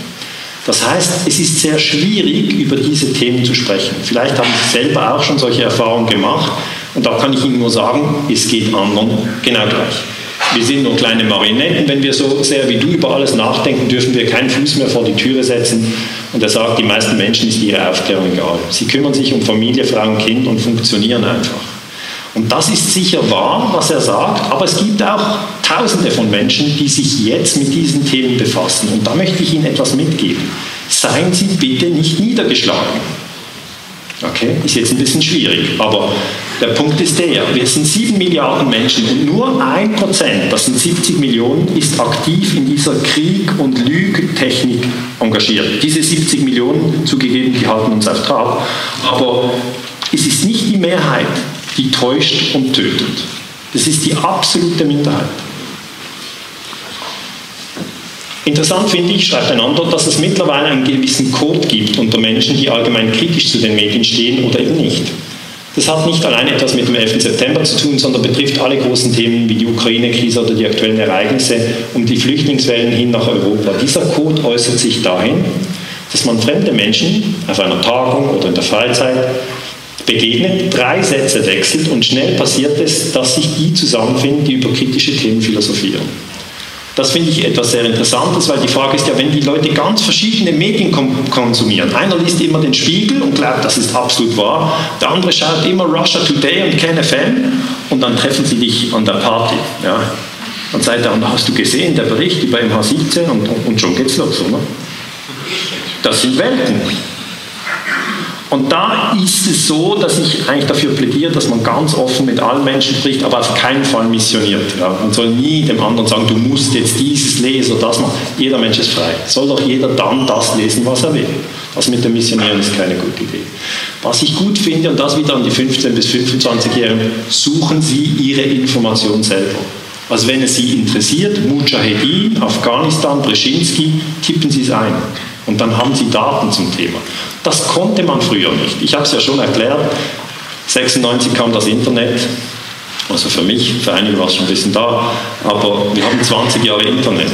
Das ist noch nicht so lange her und jetzt hilft das jedem bei der Recherche. Sie können einen Begriff eingeben, Sie können auch Permakultur eingeben, wenn Sie das interessiert. Aber das ist viel besser, als wenn Sie sich einfach jeden Abend berieseln lassen und überhaupt gar nicht entscheiden, was Sie interessiert. Aktiv ist besser als passiv. Früher hatten wir den passiven Medienkonsum hier, den Radioapparat um 1935, der hieß Goebbels-Schnauze. Und da hat dann sozusagen Goebbels rausposaunt, was die Sache ist. Und die Leute hatten nicht die Möglichkeit, Kriegspropaganda zu hinterfragen. Sie hatten diese Möglichkeit nicht. Und es ist ein großer Irrtum zu glauben, dass weil Goebbels tot ist, es keine Kriegspropaganda mehr gibt. Das ist ein riesengroßer Irrtum.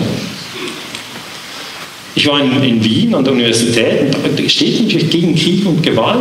Und das ist weiterhin richtig. Das sage ich den 15- bis 25-Jährigen, die verunsichert sind, die zum Teil alleine sind, die nicht wissen, mit wem sie reden können, die nicht verstehen, warum die anderen alle fernschauen und das super finden mit dem Drohnenkrieg.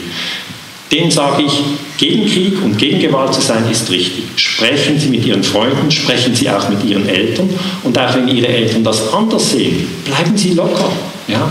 Es, es, soll dann nicht einen Kampf in der Familie geben, sondern man kann sagen, du siehst das so mit 9-11, ich sehe das so, oder du siehst das so mit der Ukraine, ich sehe das so. Das ist sehr, sehr wertvoll. Ich habe konkret bei mir Studenten, die sagen mir, ja, mein Vater in der Schweiz jetzt, der liest die Neue Zürcher Zeitung und der schaut die Tagesschau. Sag ich, ah, okay, ja, was denkt er denn zu 9-11? Sagt er, ja, der glaubt Bush, weil wenn es bei der Tagesschau und bei der NZZ so steht, dann ist es so für ihn. Sag ich, ja, okay, interessant. Und dann frage ich den Vater, den treffe ich dann auch und sage, ja, wie geht's? Sagt er, ja, toller Kurs, ja, den Sie da geben. Mein Sohn findet das super, aber mein Sohn ist immer auf dem Internet. Ja? Können Sie dem mal sehr sagen, dass auf dem Internet jeder Idiot irgendetwas äh, reinschreiben kann? Da ist ja keine Quellenkritik da, nichts. Da habe ich gesagt, ja, ja, interessant, ja, danke. Und der Punkt ist, beide haben recht, okay? Der Junge sagt zum Alten, der hat noch nicht begriffen, dass die spannenden Stories gar nicht in der Tagesschau kommen. Und der Alte sagt zum Jungen, der hat nicht begriffen, dass im Internet keine Qualitätssicherung eigentlich da ist. Und da ist das Gespräch sehr wichtig zwischen beiden Generationen. Selber Informationen suchen. Medienkonsum 80 Stunden pro Woche oder 11 Stunden pro Tag, solche Statistiken bekommen wir immer wieder. Zeitungen gehen zurück, das ist das rote, Internet geht drauf, Fernsehen hat einen großen Anteil, Radio, Computerspiele, das gibt es. Das heißt, der Medienkonsum, Sie investieren heute zwei Stunden in Medienkompetenz. Das ist gut investiert, weil Sie haben jeden Tag wieder eigentlich Medienverhalten und ich hoffe natürlich, dass Sie ein anderes Medienverhalten haben nach diesem Vortrag. So sieht es heute aus alle sind eigentlich gebannt äh, und blicken auf ihr, äh, auf ihr äh, Smartphone. Das ist die heutige Situation. Und da sage ich, nehmen Sie ein digitales Timeout. Okay.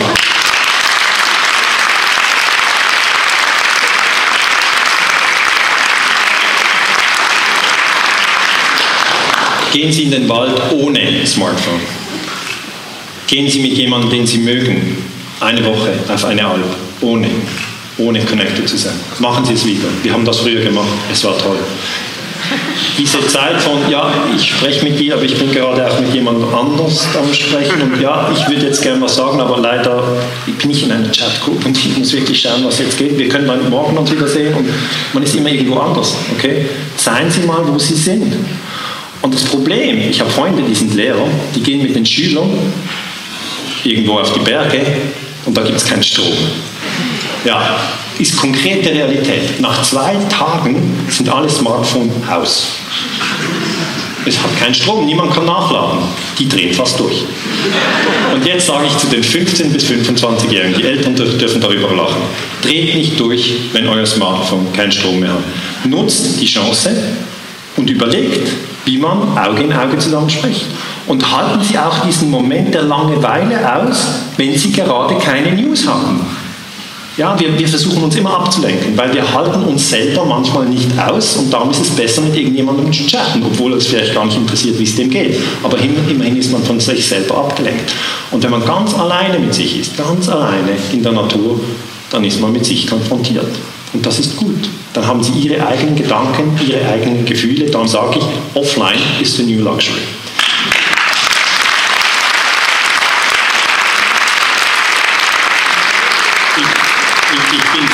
Ich bin froh, dass Sie das äh, mit einem Applaus quittieren, aber ich weiß, dass viele 15- bis 25-Jährige das gar nicht so sehen, dass sie denken, den Ganzer, den fand ich gut bis zu diesem Slide.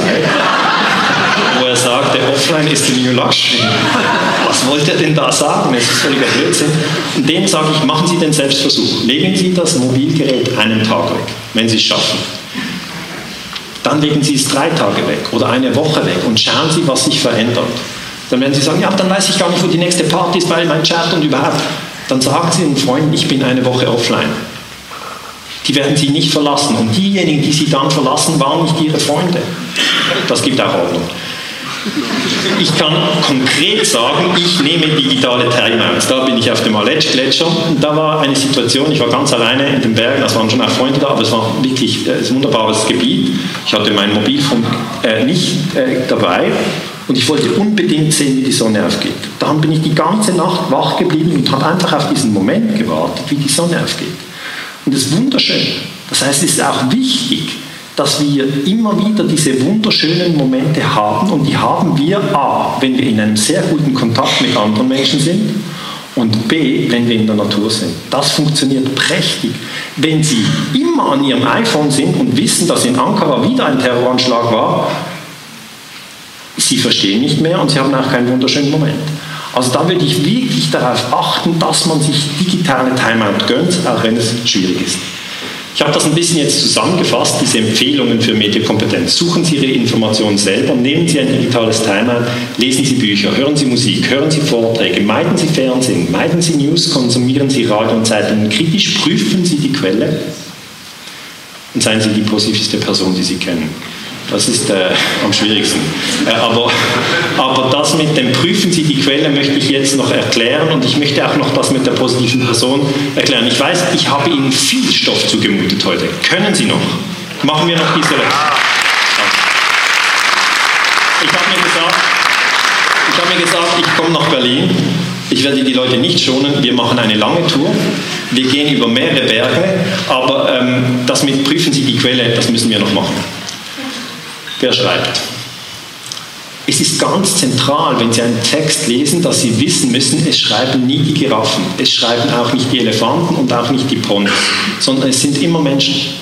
Und jeder, der schreibt oder jeder, der vorträgt, hat ein Weltbild. Er hat Gedanken und Gefühle und das fährt dann auf Sie ab. Und da müssen Sie immer prüfen, wer schreibt. Zum Beispiel die Münchner Sicherheitskonferenz, die findet jedes Jahr statt. Und dann gibt es Berichte über die Münchner Sicherheitskonferenz und die Friedensforschung hat jetzt angefangen, diese Berichte über die Sicherheitskonferenz anzuschauen. Sehr, sehr interessant. Da gibt es ja Demonstrationen draußen und drinnen wird über die Sicherheit geredet oder über den Krieg. Und jetzt ist die Frage, wie wird in den Medien über die Demonstrationen und über die Gespräche im Raum berichtet? Und da kommt man zum Resultat, ein Dr. Uwe Krüger, den ich noch nie getroffen habe, hat untersucht, wie die Medien darüber berichten. Also MSC ist diese Sicherheitskonferenz, Wertung, zum Beispiel in der FAZ, positiv über die Konferenz und die Proteste werden nicht positiv, sondern hier negativ. Also man kann das empirisch anschauen. Süddeutsche Zeitung sehr auffallend, die Konferenz immer positiv und die Proteste immer negativ. Und da lernen Sie, da müssen Sie sich fragen, wer schreibt denn? Also für die Süddeutsche Zeitung schreibt Cornelius. Da muss man sich fragen, soll man dem folgen? Ich sage jetzt eher nicht, aber das ist nur eine Empfehlung. Soll man seinen Gedanken folgen? Wer, er sagt zum Beispiel zur NATO, wer nach Alternativen zur NATO ausschält, der wird schnell enttäuscht, es gibt keine bessere. Das heißt, ist ein sehr treuer Anhänger der NATO. Und wenn der, in der Münchner Sicherheitskonferenz besprochen wird, die Bundeswehr muss nach Afghanistan, die NATO ist gefordert, dann schreibt er, das ist wichtig und richtig. Frankenberg, er schreibt für die Frankfurter Allgemeine. Wir können das heute ganz gezielt empirisch nachweisen. Er schreibt, weil die Mehrheit der Deutschen gegenüber NATO und Militäreinsätzen, besonders Afghanistan, kritisch eingestellt ist, fordert Frankenberger den Meinungskampf und der Heimatfront darf die Politik nicht scheuen. Den Kampf um die Hearts and Minds muss auch bei uns geführt werden, also um die Köpfe und die Herzen. Diese Zeitungen verlieren beide massiv an Auflage, äh, aber man muss auch manchmal die Köpfe hinten dran sehen und dass ich, sage ich den 15- bis 25-Jährigen, googeln Sie immer den Namen, wer da schreibt, dann haben Sie ein Bild und fragen Sie sich, ob Sie dem folgen wollen oder nicht. Sie können nicht sofort vom Bild beurteilen, suchen Sie auch Zitate. Sie können natürlich auch Rasmussen folgen. Rasmussen hat gesagt, die NATO ist die erfolgreichste Friedensbewegung, welche die Welt je gesehen hat. Ich sehe das nicht so, okay? Ich sehe das nicht so. Aber der Rasmussen ist auch der NATO-Generalsekretär. Und darum ist dieser Punkt, Quellenkritik, wer schreibt, das ist das A und O der Medienkompetenz. Sie müssen sich immer fragen, wer schreibt, wer schreibt. Also Sie können sich jetzt fragen, wer spricht hier? Es ist ganz so. Sind Sie mit ihm einig? Das sind Sie vielleicht manchmal und manchmal nicht. Müssen Sie auf keinen Fall mit irgendjemandem immer einig sein. Gar nicht. Denken Sie selber. Was ich besser finde, ist manchmal Polizatire. Ja? Also sage ich auch den 15- bis 25-Jährigen, das ist intelligente Unterhaltung, weil die, die können sich Dinge erlauben, die sie sonst im Mainstream nie hören. Eben Pispas hat diesen wunderbaren Satz gesagt, wenn der Feind bekannt ist, hat der Tag Struktur. Und ist es wirklich wahr? Also wir lieben unsere Feindbilder, weil sie geben uns Stabilität. Böser Russe, guter Amerikaner, da war die Welt noch übersichtlich. Und heute so ein Chaos. Gute Wahl, Polizatire hier, die Anstalt, das lief auf ZDF. Ich, ich, sehe, Sie haben das auch genossen. Da gab es doch diesen Satz. Ähm, äh, sagt, aber dann sind ja all diese Zeitungen nur so etwas wie die Lokalausgaben der NATO-Pressestelle. Das ist ja, also das amüsiert mich prächtig, oder? Äh, weil es eben meiner Meinung nach ziemlich genau die Situation beschreibt. Ja. Es ist gar nicht nur ironisch, sondern es ist empirisch äh, und äh, darum interessant. Leute fragen mich dann manchmal, ja, Herr Ganser, Warum machen Sie immer noch diese Friedensforschung? Nochmal einen Krieg, den Sie untersuchen, nochmal einen Terroranschlag. Warum tun Sie sich das an? Und dann sage ich, ja, es ist einfach spannend. Und dann sagen sie, ja, glauben Sie, dass der deutsche Sprachraum überhaupt zu bewegen ist? Dann sage ich, schauen wir das doch konkret an. Wie groß ist denn der deutsche Sprachraum? Wir haben 81 Millionen Menschen in Deutschland, 8 Millionen in der Schweiz und 8 Millionen in Österreich. Wir können vereinfachend sagen, oh, da ist ein bisschen abgestimmt, der deutsche Sprachraum ist etwa 100 Millionen Menschen. Und jetzt fragen Sie sich selber, von diesen 100 Millionen, wie viele lesen denn überhaupt den Spiegel? Man hat das Gefühl, ja, das müssen sehr viele sein. Aber wenn man reingeht, ich habe hier eine Million, aber ich habe jetzt die neuen Zahlen, sind eigentlich nur noch 800.000. Okay, es ist ein Prozent. Ein Prozent. Das sind nicht so viele. Das heißt, es ist durchaus möglich, dass die Meinung, die ein Leitmedium hat, abgewechselt wird. Es geht nicht darum, dass 80 Millionen Menschen dann sozusagen andere Medien konsumieren, sondern nur diese Schwelle muss man überschreiten, die 1%-Schwelle. Und das passiert. Hier eben nochmal der Spiegel, klares Feindbild, äh, Feindbild im Moment Putin. Und dann habe ich untersucht, KenFM, da habe ich an einer Diskussion mitgemacht, Positionen, das sind 500.000. Das ist die Hälfte vom Spiegel. Und das sind jetzt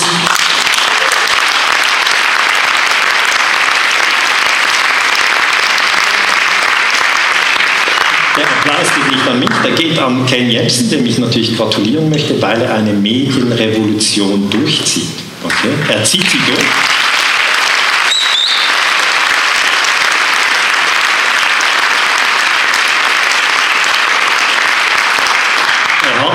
Die halbe Spiegelauflage und es wird, ähm, es wird spannend in den nächsten Jahren. Es ist wirklich was im Tun. Haben Sie auf keinen Fall das Gefühl, und das sage ich wieder zu den 15- bis 25-Jährigen, haben Sie auf keinen Fall das Gefühl, alles ist verloren, die Kriege werden sich noch ausdehnen, wir werden alle sterben, man kann nichts tun. So ist es nicht. Die Menschen können immer selber entscheiden, wie die Zukunft sein wird. Und es hängt auch an ihnen, was sie entscheiden, was sie konsumieren, was sie posten, was sie sharen, über was sie sprechen.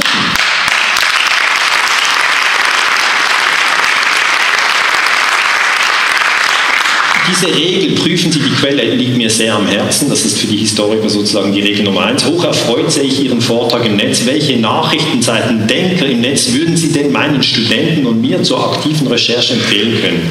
Also das werde ich immer wieder gefragt und ich kann ja diese Mails nicht alle beantworten. Daher habe ich gesagt, dieser Vortrag, ich suche mal einige raus, die kann ich empfehlen. Ich sage es jetzt. Noam Chomsky finde ich gut, habe ich getroffen.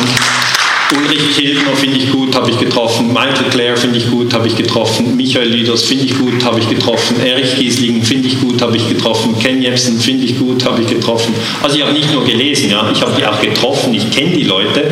Matthias Bröker, ein völlig unabhängiger Kopf. Andreas von Bülow, sehr unabhängig. Mehdi Hassan habe ich nie getroffen, aber er hat dieses Interview mit, mit, mit Rasmussen gemacht, der ist ein Brite, und das kann ich wirklich ein Geheimtipp, Mehdi Hassan, und er sagt, also es ist nur auf Englisch, tut mir leid, aber da sagt äh, Rasmussen, NATO is the most successful peace uh, movement, uh, organization which the world has ever seen. Und dann sagt Mehdi Hassan, well, I'm not sure that everybody killed in Afghanistan would agree with that proposition. Das heißt übersetzt, ähm, Rasmussen sagt in diesem Interview, ja, die NATO ist eine tolle Friedensorganisation und Mehdi Hassan sagt, ich bin gar nicht sicher, ob alle, die in Afghanistan getötet wurden, das gleich sehen. Und, und das ist einfach ein Journalist, der, der, getraut sich, ja, der getraut sich, kritische Fragen zu stellen. Jürgen Todenhöfer habe ich schon erwähnt, Richard Gage in der 9-11-Forschung sehr aktiv und William Bloom, da habe ich das Buch erklärt, gelingen Es gibt noch sehr, sehr viel mehr, aber wenn Sie mal äh, äh, diese anschauen, ich, ich habe gemerkt, es ist ein bisschen männerlastig. ich werde das, werd das ein bisschen ausbauen in Zukunft. Das, diese, diese Themen Krieg, Frieden, nein, eigentlich Krieg. Bei Frieden ist es anders. Beim Krieg sind vor allem die Männer immer am Überlegen. Mit Ulrich Tilgner war ich in Katar, da waren wir mitten im Geschehen. Andreas von Bühler fand ich am Friedensforum in, in Bremen getroffen. Ähm, wir waren auch bei Skobel. Skobel fand ich ein spannender Journalist, der war offen. Ähm, und das sind die Mainstream-Medien. Ja, Sie können natürlich RTL, ZDF, ARD, Pro7, ja, Spiegel Online, Süddeutsche Blick, das können Sie lesen. Ja, aber Sie können auch Ah, Entschuldigung, das ist noch ein anderes Bild. Schluss mit Lügen, wir wollen eure Kriege nicht. Das ist die Friedensbewegung. Ähm, ich würde eigentlich alle Medienprodukte von jetzt ab so beurteilen, fördern sie die Kriege und die Gewaltspirale oder helfen sie im Ausstieg bei der Gewaltspirale. Das ist so ein Qualitätsmerkmal, äh, wo man sich orientieren kann. Und ich habe einfach alternative Medien hier aufgeschrieben. Ich sage nicht, dass ich die alle super finde, aber ich sage, die sind interessant. Ich lese sehr gerne in den Nachdenkseiten. Äh, hier gibt es andere Webseiten, Context German Foreign Policy, Junge Welt. Kann man zu den alternativen Medien, äh, RT Deutsch habe ich schon erwähnt, ich habe mich interviewt. Weltnetz hat zum Beispiel ähm, äh, zum, äh, zum Putsch in der Ukraine äh, dann ein sehr, sehr gutes Interview gemacht. Sie finden es hier und dort spannende Dinge, 321, KenFM, Telepolis, Global Research. Es gibt diese Medien und was ich jetzt empfehle, ist, dass man abwechselt. Mal Mainstream, mal alternativ, wenn man kann. Jemand hat mir gesagt, bezüglich Medienrevolution, für mich sind die klassischen Medienlinien eine Art Traumwelt. Man lässt sich passiv unterhalten und berieseln. Ganz schlimm ist auch die Beeinflussung über den Fernseher. Einige Menschen sagen mir, dass sie vor der Flimmerkiste einfach gut abschalten können. Das ist ja eigentlich auch äh, das auch, auch so. Aber irgendwann macht man auf und fängt an zu hinterfragen und aktiv zu suchen. Dazu sind die Möglichkeiten übers Internet in der Tat schlicht genial. Das heißt, diese Veränderung, die spüren jetzt sehr, sehr viele Menschen und revolutionieren die Art der Kommunikation. Das Gute am Aufwachen ist übrigens, dass wenn man mal wach ist, man nicht einfach zurück in die Traumwelt gehen kann.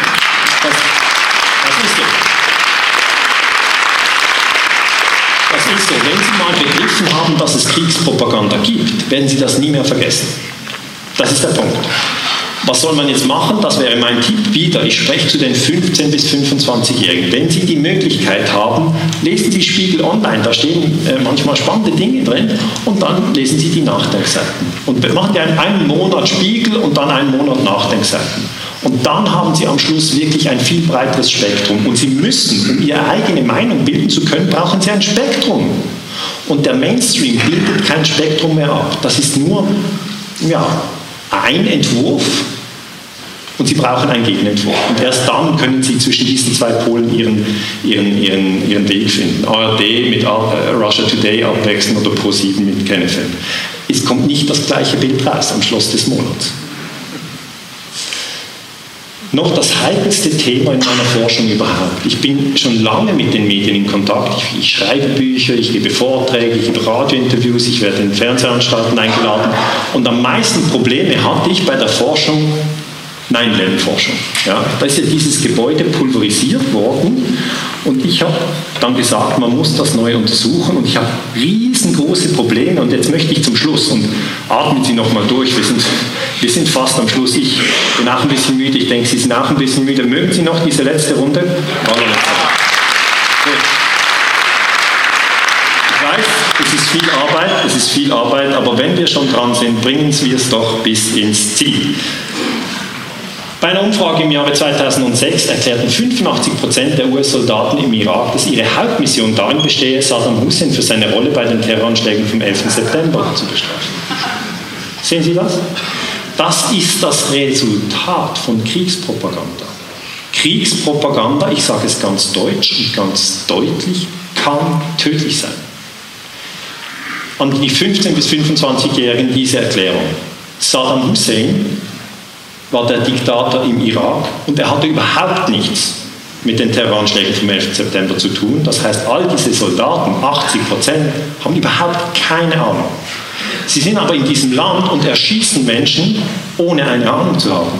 Und das ist dramatisch. Sie werden auch selber angeschossen, ihre Freunde werden erschossen, Eingeweide überall. So ist Krieg. Machen wir uns nichts vor. Dann gehen sie zurück in die USA. Sie sind völlig traumatisiert. Viele bringen sich um, weil sie es nicht mehr aushalten. Das heißt, wir sollten nie sagen, ja, ein bisschen Kriegspropaganda kann doch dem Volk nicht schaden. So ist es nicht. Es ist katastrophal. Jetzt kann man sagen, ja gut, die haben das einfach verwechselt. Saddam Hussein und Osama Bin Laden sind ja auch so zwei Namen, die man vielleicht verwechseln kann. Aber dann waren sie im falschen Land, okay? Osama Bin Laden war in Afghanistan.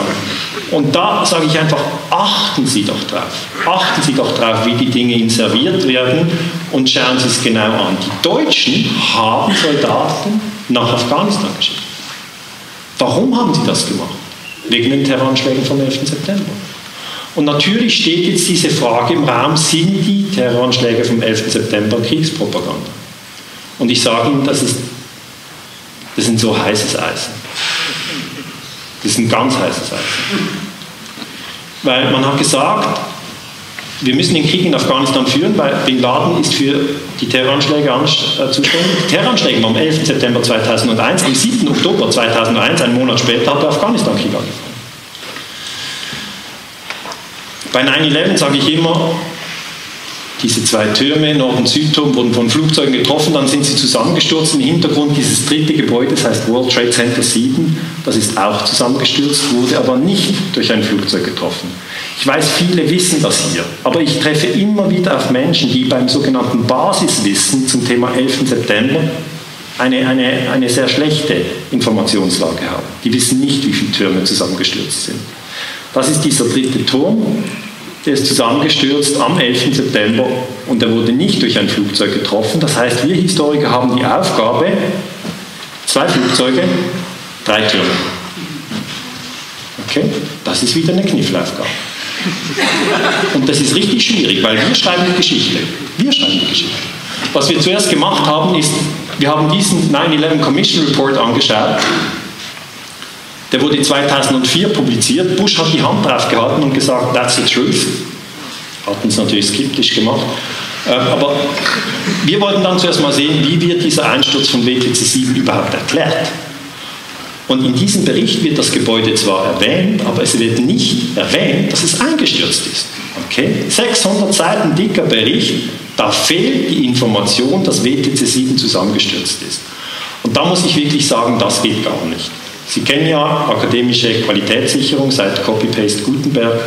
Das hat damit zu tun, dass wir schon beurteilen können, ob das ein gutes Papier ist oder nicht. Und da kann ich Ihnen sagen, dieses Papier taugt gar nichts. Es hat keinen Wert.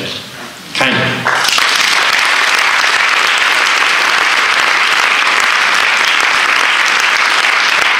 sage ich jetzt auch an die 15- bis 25-Jährigen, ähm, man kann da nicht sagen, drei oder zwei Gebäude waren ein harter Tag, die haben das halt nicht so.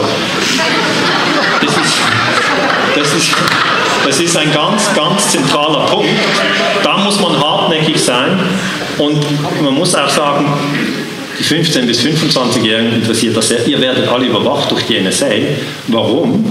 Weil sie sagt, seit 9-11 müssen wir die Bürger besser überwachen. Und das ist ein weiterer Grund zu sagen, wir müssen eigentlich herausfinden, was ist denn bei 9-11 passiert? NATO in Afghanistan, Drohnen, Folter, Geheimgefängnisse, also das ist ein wichtiges Ereignis, das müssen wir anschauen. Auch der Irakkrieg hängt mit 9-11 zusammen, die Flüchtlinge hängen mit dem Irakkrieg zusammen, weil der Irakkrieg Syrien destabilisiert hat und weil die Flüchtlinge aus Syrien kommen. Sehen Sie, die ganze Runde ist ein bisschen eine lange Runde, aber so ist die Kausalkette. Was ich damals gemacht habe, ich habe mit Baustatikern gesprochen und Jörg Schneider an der ETH Zürich hat mir gesagt, nach meiner Meinung ist das Gebäude WTC 7 mit großer Wahrscheinlichkeit fachgerecht gesprengt worden. Und jetzt muss ich so sagen, ich weiß nicht, ob es gesprengt wurde oder ob es wegen Feuer zusammengestürzt ist, weil das ist die andere Geschichte. Das Gebäude sei wegen Feuer eingestürzt. Aber das ist die Debatte und diese Debatte muss auch in den öffentlichen, rechtlichen Medien geführt werden. Wir müssen klären, wurde WTC 7 gesprengt oder ist es wegen Feuer gestürzt? Sie werden sehen, die öffentlich-rechtlichen Medien tun sich sehr schwer, sehr, sehr, sehr schwer in dieser Debatte. Sie geht aber nicht weg. Okay? Die meisten Menschen wissen heute noch, wo sie am 11. September waren, obwohl das 14 Jahre her ist. Und das bedeutet, es ist ein einschneidendes Ereignis. Was ist die Geschichte vom Feuer? Man sagt, diese Säule 79 sei durch Feuer destabilisiert worden und daher sei das ganze Gebäude im freien Fall runtergefallen. Nochmals, Säule 79 wurde durch Feuer destabilisiert und das hat das ganze Gebäude im freien Fall zum Einsturz gebracht. Da ist jeder selber gefordert, ob er das glaubt oder nicht. Richard Gage habe ich schon genannt, dass ich ihn einen sehr wichtigen Forscher finde. Er ist ein Architekt und er ist ein Amerikaner und er sagt, wir sind mehr als 2200 Architekten und Ingenieure, die eine neue 9-11-Untersuchung fordern. WTC 7 fiel wie ein Stein im freien Fall symmetrisch. Die Ursache kann kein Bürobrand gewesen sein. Das heißt, er schließt das Feuer aus. Ob schon das NIST, dies er behauptet, NIST ist das National Institute for Standards and Technology, das ist die Behörde in den USA, die sagt, es war ein Feuer. Alle 81 Säulen müssen gleichzeitig ihre Stabilität verloren haben. Es sieht genauso aus wie eine kontrollierte Sprengung. Ein Bürofeuer hat noch nie einen Wolkenkratzer zum Einsturz gebracht. Die offizielle Geschichte kann nicht wahr sein. Wir haben hier ein sehr ernstes Problem. Wir brauchen eine ehrliche Untersuchung, sagt er im August 2014. Jetzt, das NIST sagt, es war Feuer. Und da rate ich den Studenten und auch den jungen Menschen, bewegen Sie sich hin und her. Feuer oder Sprengung. Feuer oder Sprengung. Aber passen Sie auf, da hängt je nachdem Ihr ganzes Weltbild dran. Machen Sie diesen Schritt nicht schnell, nicht vorschnell. Besprechen Sie es mit den Menschen, an denen, denen Sie am meisten vertrauen. Von denen, denen Sie glauben, es sind die klügsten, es sind die erfahrensten, es sind die ehrlichsten. Sprechen Sie mit denen und fragen Sie, glaubst du eigentlich, WTC 7 ist weder Feuer oder Sprengen zusammengefallen? Und dann haben Sie schon ganz sicher eine spannende Debatte. Die 9-11-kritische Bewegung in den USA, World Trade 7, uh, Building 7, didn't just blow itself up, hat sich nicht einfach selber in die Luft gesprengt. Das heißt, wenn das gesprengt wurde, dann waren es Menschen, die es gesprengt haben. Wenn es durch Feuer eingestürzt ist, dann kann die offizielle Geschichte überleben. Ich sage nochmal, ich lege mich nicht fest, ob es Feuer oder Sprengung ist. Ich sage nur, das ist der ganz heiße Tanz übers Feuer in der Kriegs- und Propagandaforschung heute und das wird noch einige Zeit heiß bleiben. Jetzt im August 2015, also gerade jetzt vor zwei Monaten, kam eine neue Studie raus, die ich sehr empfehlen kann, von Architects and Engineers for 9-11 Truth. Das ist eben dieser Richard Gage, er ist hier mit diesen 2000 äh, Architekten aktiv und sie haben gesagt, NIST gibt jetzt zu, dass WTC 7 während 2,25 Sekunden im freien Fall einstürzte. Danach habe sich der Einsturz verlangsamt. Jetzt müssen Sie sich ein Gebäude vorstellen, das einen Moment lang, zwei Sekunden ist kurz, aber manchmal befassen sich die Historiker mit so kleinen Details wie zwei Sekunden.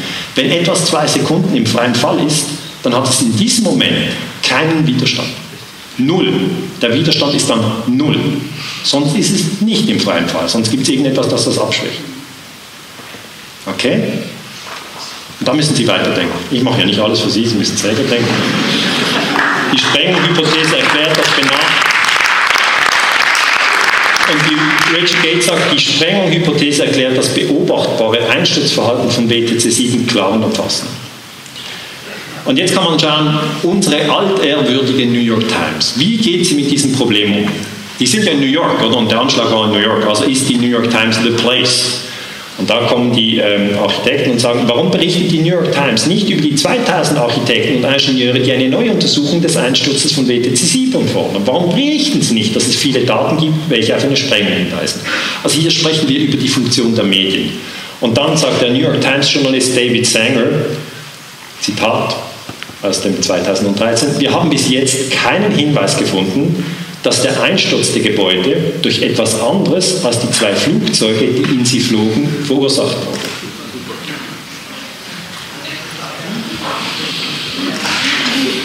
Ich kann gar nicht ausdrücken, wie schlecht ich mich fühle, wenn ich das lese. WTC 7 wurde eben nicht WTC 7 wurde eben durch ein Flugzeug getroffen. That's the whole point. Und er weiß das. Okay? Der Mann ist nicht blöd. Der hat das mitbekommen, dass ins WTC 7 kein Flugzeug flog. Und jetzt glaubt er doch, er könne eine solche Antwort geben und kommt damit durch. Und das heißt nichts anderes, als viele Menschen glauben, dass das Volk, das sind ja wir, völlig doof ist. Ja, man hält uns für super blöd. Und da sage ich immer, nee, na, sind wir nicht, sind wir nicht. Die Architekten haben dann beim NIST nachgefragt und haben gesagt, wenn ihr sagt, das Feuer hat das Gebäude zum Einsturz gebracht, dann gebt euch doch bitte die Daten raus. Ja? Weil die haben ein Computermodell, nur ein Computermodell. Und dann hat das NIST gesagt, diese Daten können wir euch leider nicht geben. Das würde die nationale Sicherheit gefährden. Ja, also ich mache jetzt keine Witze hier, das ist Forschungsstand heute. Hier haben Sie ähm, We are withholding. Wir halten also zurück. 3000 äh, Files, Daten. The NIST director determined that the release of these data might jeopardize public safety könnte die öffentliche Sicherheit gefährden. Was für ein Unsinn ist denn das? Die Ingenieure und Architekten wollen herausfinden, ob WTC 7 wegen Feuer oder Sprengung zusammengestürzt ist. NIST sagt, es war Feuer, aber die Daten zu ihrem Modell geben sie nicht raus. Das ist einfach keine Wissenschaft. Das kann ich Ihnen als Wissenschaftler sagen. Und da sage ich den 15- bis 25-Jährigen, bleiben Sie wach, bleiben Sie kritisch. Dieses Bild hingegen finde ich wunderbar. Das zeigt das völlige Versagen der Massenmedien, weil diese Debatte über WTC 7 haben sie nicht in den Medien, sondern diese armen Architects und Engineers müssen mit einem idiotischen kleinen Fahrzeug rumfahren. Ja, das ist doch wirklich idiotisch. Und da steht dann drauf, did you know a third tower fell on 9-11? Also die, wussten sie, dass ein drittes Gebäude runterging. Das ist jetzt San Diego, Juli 2013.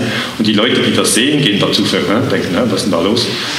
Building 7, Gebäude 7, not hit by plane, nicht durch ein Flugzeug äh, getroffen, collapsed in, also das haben sie für die New York Times geschrieben, collapsed in free fall seven hours after Twin Towers hit, also ist zusammengestürzt. Aber dass das auf einem, auf einem, auf einem kleinen Wagen aufgedruckt wird, heißt einfach, es kommt nicht auf Fox News und es kommt nicht auf CNN. Stellen Sie sich mal vor, das Wetter, die Wettervorhersage in Deutschland würde man als zu brisant einstufen, kommt nicht mehr im AD, wird jetzt auf nur einem Fahrzeug gezeigt, das fährt durch Deutschland. Sie würden sich fragen, hey, wir machen eine Party am Wochenende. Äh, was ist für Wetter? Hat irgendjemand dieses Fahrzeug schon gesehen? Ja, würde man telefonieren, ich habe es in der Nähe von München, da ist, aber es ging so schnell durch, ich konnte es nicht mehr sehen. Es wäre absurd, wenn das Wetter über ein kleines Fahrzeug. Es wäre völlig absurd. Aber genau das haben wir bei der 9-11-Debatte. Und das ist auch absurd. Die BBC-Journalistin Jane Stanley, ich habe mich dann gefragt, ja, also bitte, äh, aber haben denn die Fernsehnachrichten darüber berichtet? Und dann habe ich gesucht und viele äh, Fernsehsender haben nicht darüber berichtet. Da war ich traurig. Und dann habe ich mich gefreut, BBC hat darüber berichtet, Jane Stanley, da habe ich mich gefreut. Da habe ich gedacht, okay, immerhin in den Medien wurde darüber berichtet. Aber dann habe ich herausgefunden, sie hat zu früh berichtet. Ja, sie hat berichtet in den 5 Uhr Nachrichten, aber das Gebäude fiel um 20 nach 5 und das ist jetzt eben auch kein Qualitätsjournalismus. Weil Historiker haben eine Regel. Zuerst das Ereignis, dann der Bericht. Und wenn das umgedreht wird, dann werden wir skeptisch. BBC hat sich entschuldigt 2008 für diesen Falschbericht. We were working on an incorrect news agency report. We had this statement from Reuters. Das heißt einfach, sorry, war halt ein Falschbericht. Wir haben das nur von Reuters bekommen und so weitergegeben. Aber die Historiker müssen jetzt herausfinden, warum berichten denn die Medien zu früh? Und das ist fast unmöglich, weil Reuters, da ist keine Person sozusagen zuständig dafür, man kann nicht konkret nachforschen und da sagen nicht einfach den 15- bis 25-Jährigen, bleiben Sie wachsam. Bleiben Sie wachsam. Das ist das Minimale, was Sie tun sollten. Prüfen Sie die Quelle, habe ich Ihnen schon gesagt. Und das mit der positiven Person habe ich selber bei mir testen müssen. Wie geht es mir denn, wenn ich angegriffen werde? Ja, der Spiegel hat zwei Jahre nach den Anschlägen dieses Titelbild gemacht, Verschwörung 11. September. Alle die kritisch zu 9-11 geforscht haben, wurden mit dieser Keule runtergeknallt Verschwörungskonspirationsfanatiker, die Wirklichkeit auf den Kopf stellen. Und dann sage ich, hättet ihr doch die Zeit bitte verwendet für eine saubere Recherche über den Einsturz von WTC 7, dann hätten wir eine sachliche Debatte. Aber das ist rein emotionaler Boulevardjournalismus. Dann habe ich da das trotzdem recherchiert. Da, warum stürzt WTC 7 ein, wird dann 2006 im Spiegelheft aufgegriffen. Ist das Hochhaus nicht verdächtig feinsäuberlich in sich zusammengefallen? Könnte es gesprengt worden sein? Gegenwärtig untersucht das National Institute of Standards and Technology den Zusammensturz von Gebäude 7. Der Ausfall eines einzelnen Pfeilers, das ist die legendäre Säule 79, habe das ganze Gebäude zum Einsturz bringen können. Da sage ich, kann man schon so schreiben aber dann bitte einen zweiten Paragraphen, der sagt, Architects and Engineers for 9-11 Truth geht davon aus, dass das Gebäude gesprengt wurde. Und dann haben Sie als Leser Feuer und Sprengung. Sie werden mit einer Auswahl konfrontiert. Und was nicht geht, ist, dass man Ihnen immer ein eindimensionales Bild in den Kopf hämmert, das einfach heißt, das ging wegen dem Feuer runter. Richard Gage war hier in Berlin, ist der führende Forscher in den USA zu 9-11. Und wie wird er behandelt? Es ist eine Schande. Das ist nichts anderes als eine Schande.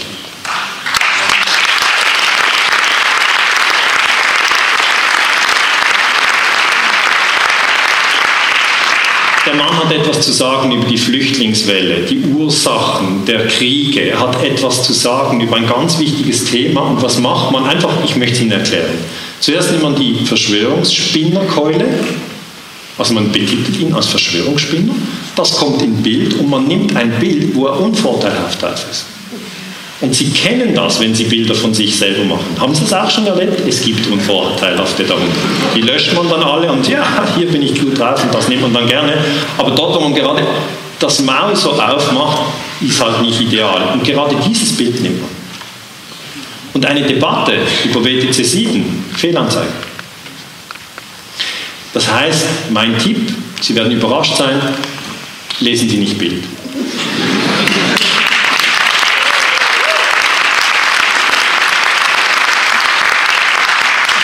Das Schlimme an der Sache finde ich, schreibt mir jemand, dass diejenigen, die Fragen stellen, ich zähle mich hier dazu, aufs Übelste beschimpft werden, obwohl so viel dafür spricht, dass da jemand nachgeholfen hat bei 9-11. Ich frage dann immer, man solle mir doch erklären, wieso WTC 7 eingestürzt sein. WTC 7, was ist das, erhalte ich dann zur Antwort. Das heißt, die 9-11-Debatte, ich möchte Sie nur warnen, wenn Sie die im Freundeskreis führen, dann kann das ähm, ein angespannter Nachmittag werden oder Abend. Es ist so. Ich kenne das selber. Ich habe 2006 war ich noch so in der Presse, damals ohne Bart, dafür mit Welle. Die Männer haben ja nicht so viele Variationsmöglichkeiten. Aber da hieß es der Friedensforscher. Da war ich ja, 33, vor zehn Jahren. Und das war im Januar 06. Und dann habe ich einen Artikel geschrieben, der erbitterte Streit um den 11. September, habe hier auch darauf hingewiesen, dass es ein drittes Gebäude gab und habe zitiert, äh, dass Baustatiker sagen, es wurde gesprengt. Und dann geht es aber schnell, dann bin ich Verschwörungstheoretiker. Im gleichen Jahr hat sich meine Karriere von Friedensforscher zu Verschwörungstheoretiker geändert und was war dazwischen? Das WTC 7. Das heißt, ich habe es mit eigenen also ich habe es wirklich selber miterlebt und ich war jung, ich war naiv, ich habe es nicht so erwartet. Ich habe gedacht, die Medien, die helfen, wenn es etwas zu klären gibt. Und ich hatte keine Ahnung. Ja, nein, keine Ahnung. Hier hat die amerikanische Botschaft gesagt, äh, Professor Albert Stahl und Dr. Daniele Ganser sind Wissenschaftler mit tadellosem Ruf weit über die Landesgrenzen heraus. Deshalb erstaunt, welche Verschwörungstheorien zum 11. September die beiden vertreten. Also wenn Sie nur fragen, ja, ich habe keine Theorie vertreten, auch heute stelle ich nur Fragen, wenn Sie sich nur getrauen zu fragen, als Wissenschaftler ist das unser Job. Ich bin Historiker, wir müssen das klären. Aber bei 9-11, wenn Sie dort fragen, dann bekommen Sie so etwas, äh, wie sagt man, ähm, dann bekommen Sie Probleme. Es ist einfach so. Sie werden sofort angegriffen und äh, die ETH und Uni gehen auf Distanz zum Verschwörungstheoretiker. Das war im gleichen Jahr. Ich war an der ETH Zürich, an der Forschungsstelle für Sicherheitspolitik und ich habe mir ich habe dann gedacht, geht ja gar nicht. Also ich habe diese Zeitung gekauft und gedacht, ja, ich habe ja ein Interview gegeben und dann haben sie da die Twin Towers explodieren, WTC 7 haben sie nicht natürlich und ein Bild von mir mit einem Zitat, da muss ich jetzt durch, weil das habe ich so auch gesagt, ja, ich habe gesagt, ja, also was, was, was, was unterdrückt ja den Diskurs? Und hier steht Experten bezeichnen die Aussagen des Historikers Ganzes als völlig absurd. Und das ist jetzt zehn Jahre her. Okay? Das ist das erste Mal, dass ich das öffentlich zeige. Warum? Weil das tut weh. Okay? Das tut weh, wenn sie öffentlich niedergeklatscht werden. Und andere Professoren an der ETH haben mich angerufen und gesagt, die haben einen super Spin gemacht, die haben das gedreht. Ich habe gesagt, du bist ein ausgezeichneter Forscher, du bist promoviert, hast äh, zu Terrorismus geforscht, kennst dich mit verdeckter Kriegsführung aus. Und mein Zitat haben sie einfach nicht genommen. Okay? Sie haben nur die Zitate von denen genommen, die mich angegriffen haben. Alle, die mich unterstützt haben, haben sie weggelassen. Dann haben sie den Titel gemacht und so läuft das. So läuft das in den Medien. Und das ist einfach ein Drama, weil der Typ, der mich angegriffen hat, Experten, oder das ist hier Viktor Mauer, der sagt, ähm, völlig absurden Ideen, sagt er. Und ich kannte ja Viktor. Ja, der war mit mir an der Forschungsstelle. Ich habe noch gedacht, der Viktor. ja, ich, als ich es gelesen habe, der Viktor, weil ich wusste, ich wusste, dass er auch wusste, dass WTC 7 zusammengestürzt ist. Wir wussten es beide. Und dann sind ein paar Jahre vergangen und dann hieß es, Viktor Mauer hat seinen Doktortitel vorgeschrieben, musste knall auf Fall von der ETH gehen.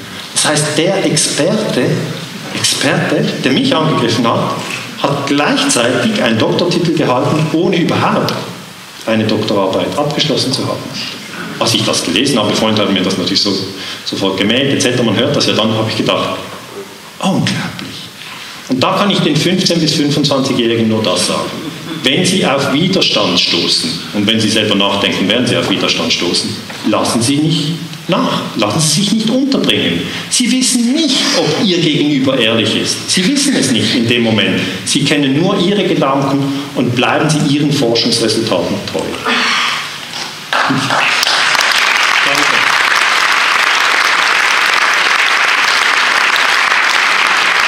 Also das Hauptproblem mit der Medienkompetenz heute ist nicht, dass wir zu wenig wissen. Ja, seien wir ehrlich, wir wissen sehr viel. Das Hauptproblem ist, dass wir uns nicht einschüchtern lassen. Es hat am Schluss wieder mit Angst zu tun. Ah, nochmal die Angst. Ja, spielt immer wieder eine Rolle im Leben. Äh, Angst verlassen zu werden, Angst nicht geliebt zu werden, Angst nicht verstanden zu werden. Diese ganzen Ängste, die gibt es, sie sind real. Man hat das untersucht. Und in der Forschung ist es auch so, man hat Angst, dass man seinen Job verliert, dass man kein Geld mehr hat, dass man äh, nirgendwo angestellt wird. Und darum haben viele Forscher aufgehört, über 9-11 zu sprechen, über Kriegspropaganda zu sprechen. Ich denke, das ist falsch. Wir müssen durch die Angst durchgehen und dann trotzdem positiv bleiben. Was wir jetzt haben,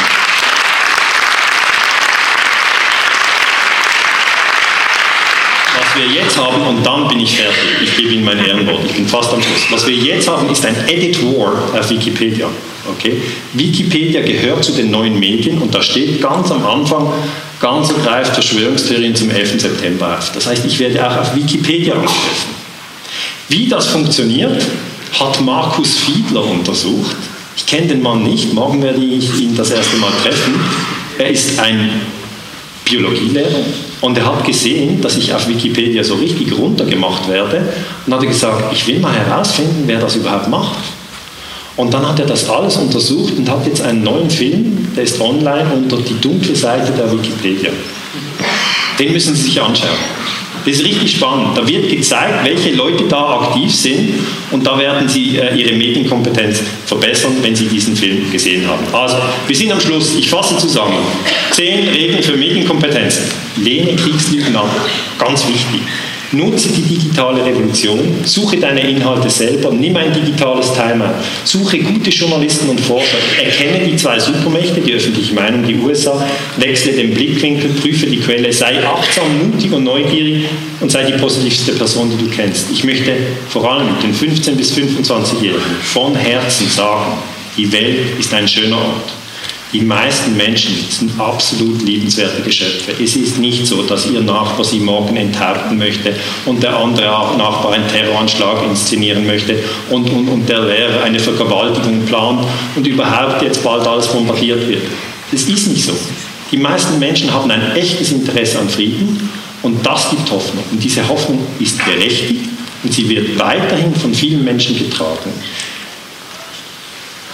Zum Schluss dieses Zitat. Jede Macht der Propaganda findet ihre Grenzen an der inneren Freiheit des Menschen, sich für oder gegen etwas zu entscheiden. Und mit dieser inneren Freiheit ist jeder Mensch von Natur aus ausgestattet. Das heißt, Sie selber sind völlig frei zu entscheiden, welche Informationen nehmen Sie auf, welche legen Sie ab, machen Sie ein digitales Timeout im Wald welches Thema sprechen Sie das nächste Mal an, wenn Sie in einer Gruppe sind? Was posten Sie? Was liken Sie?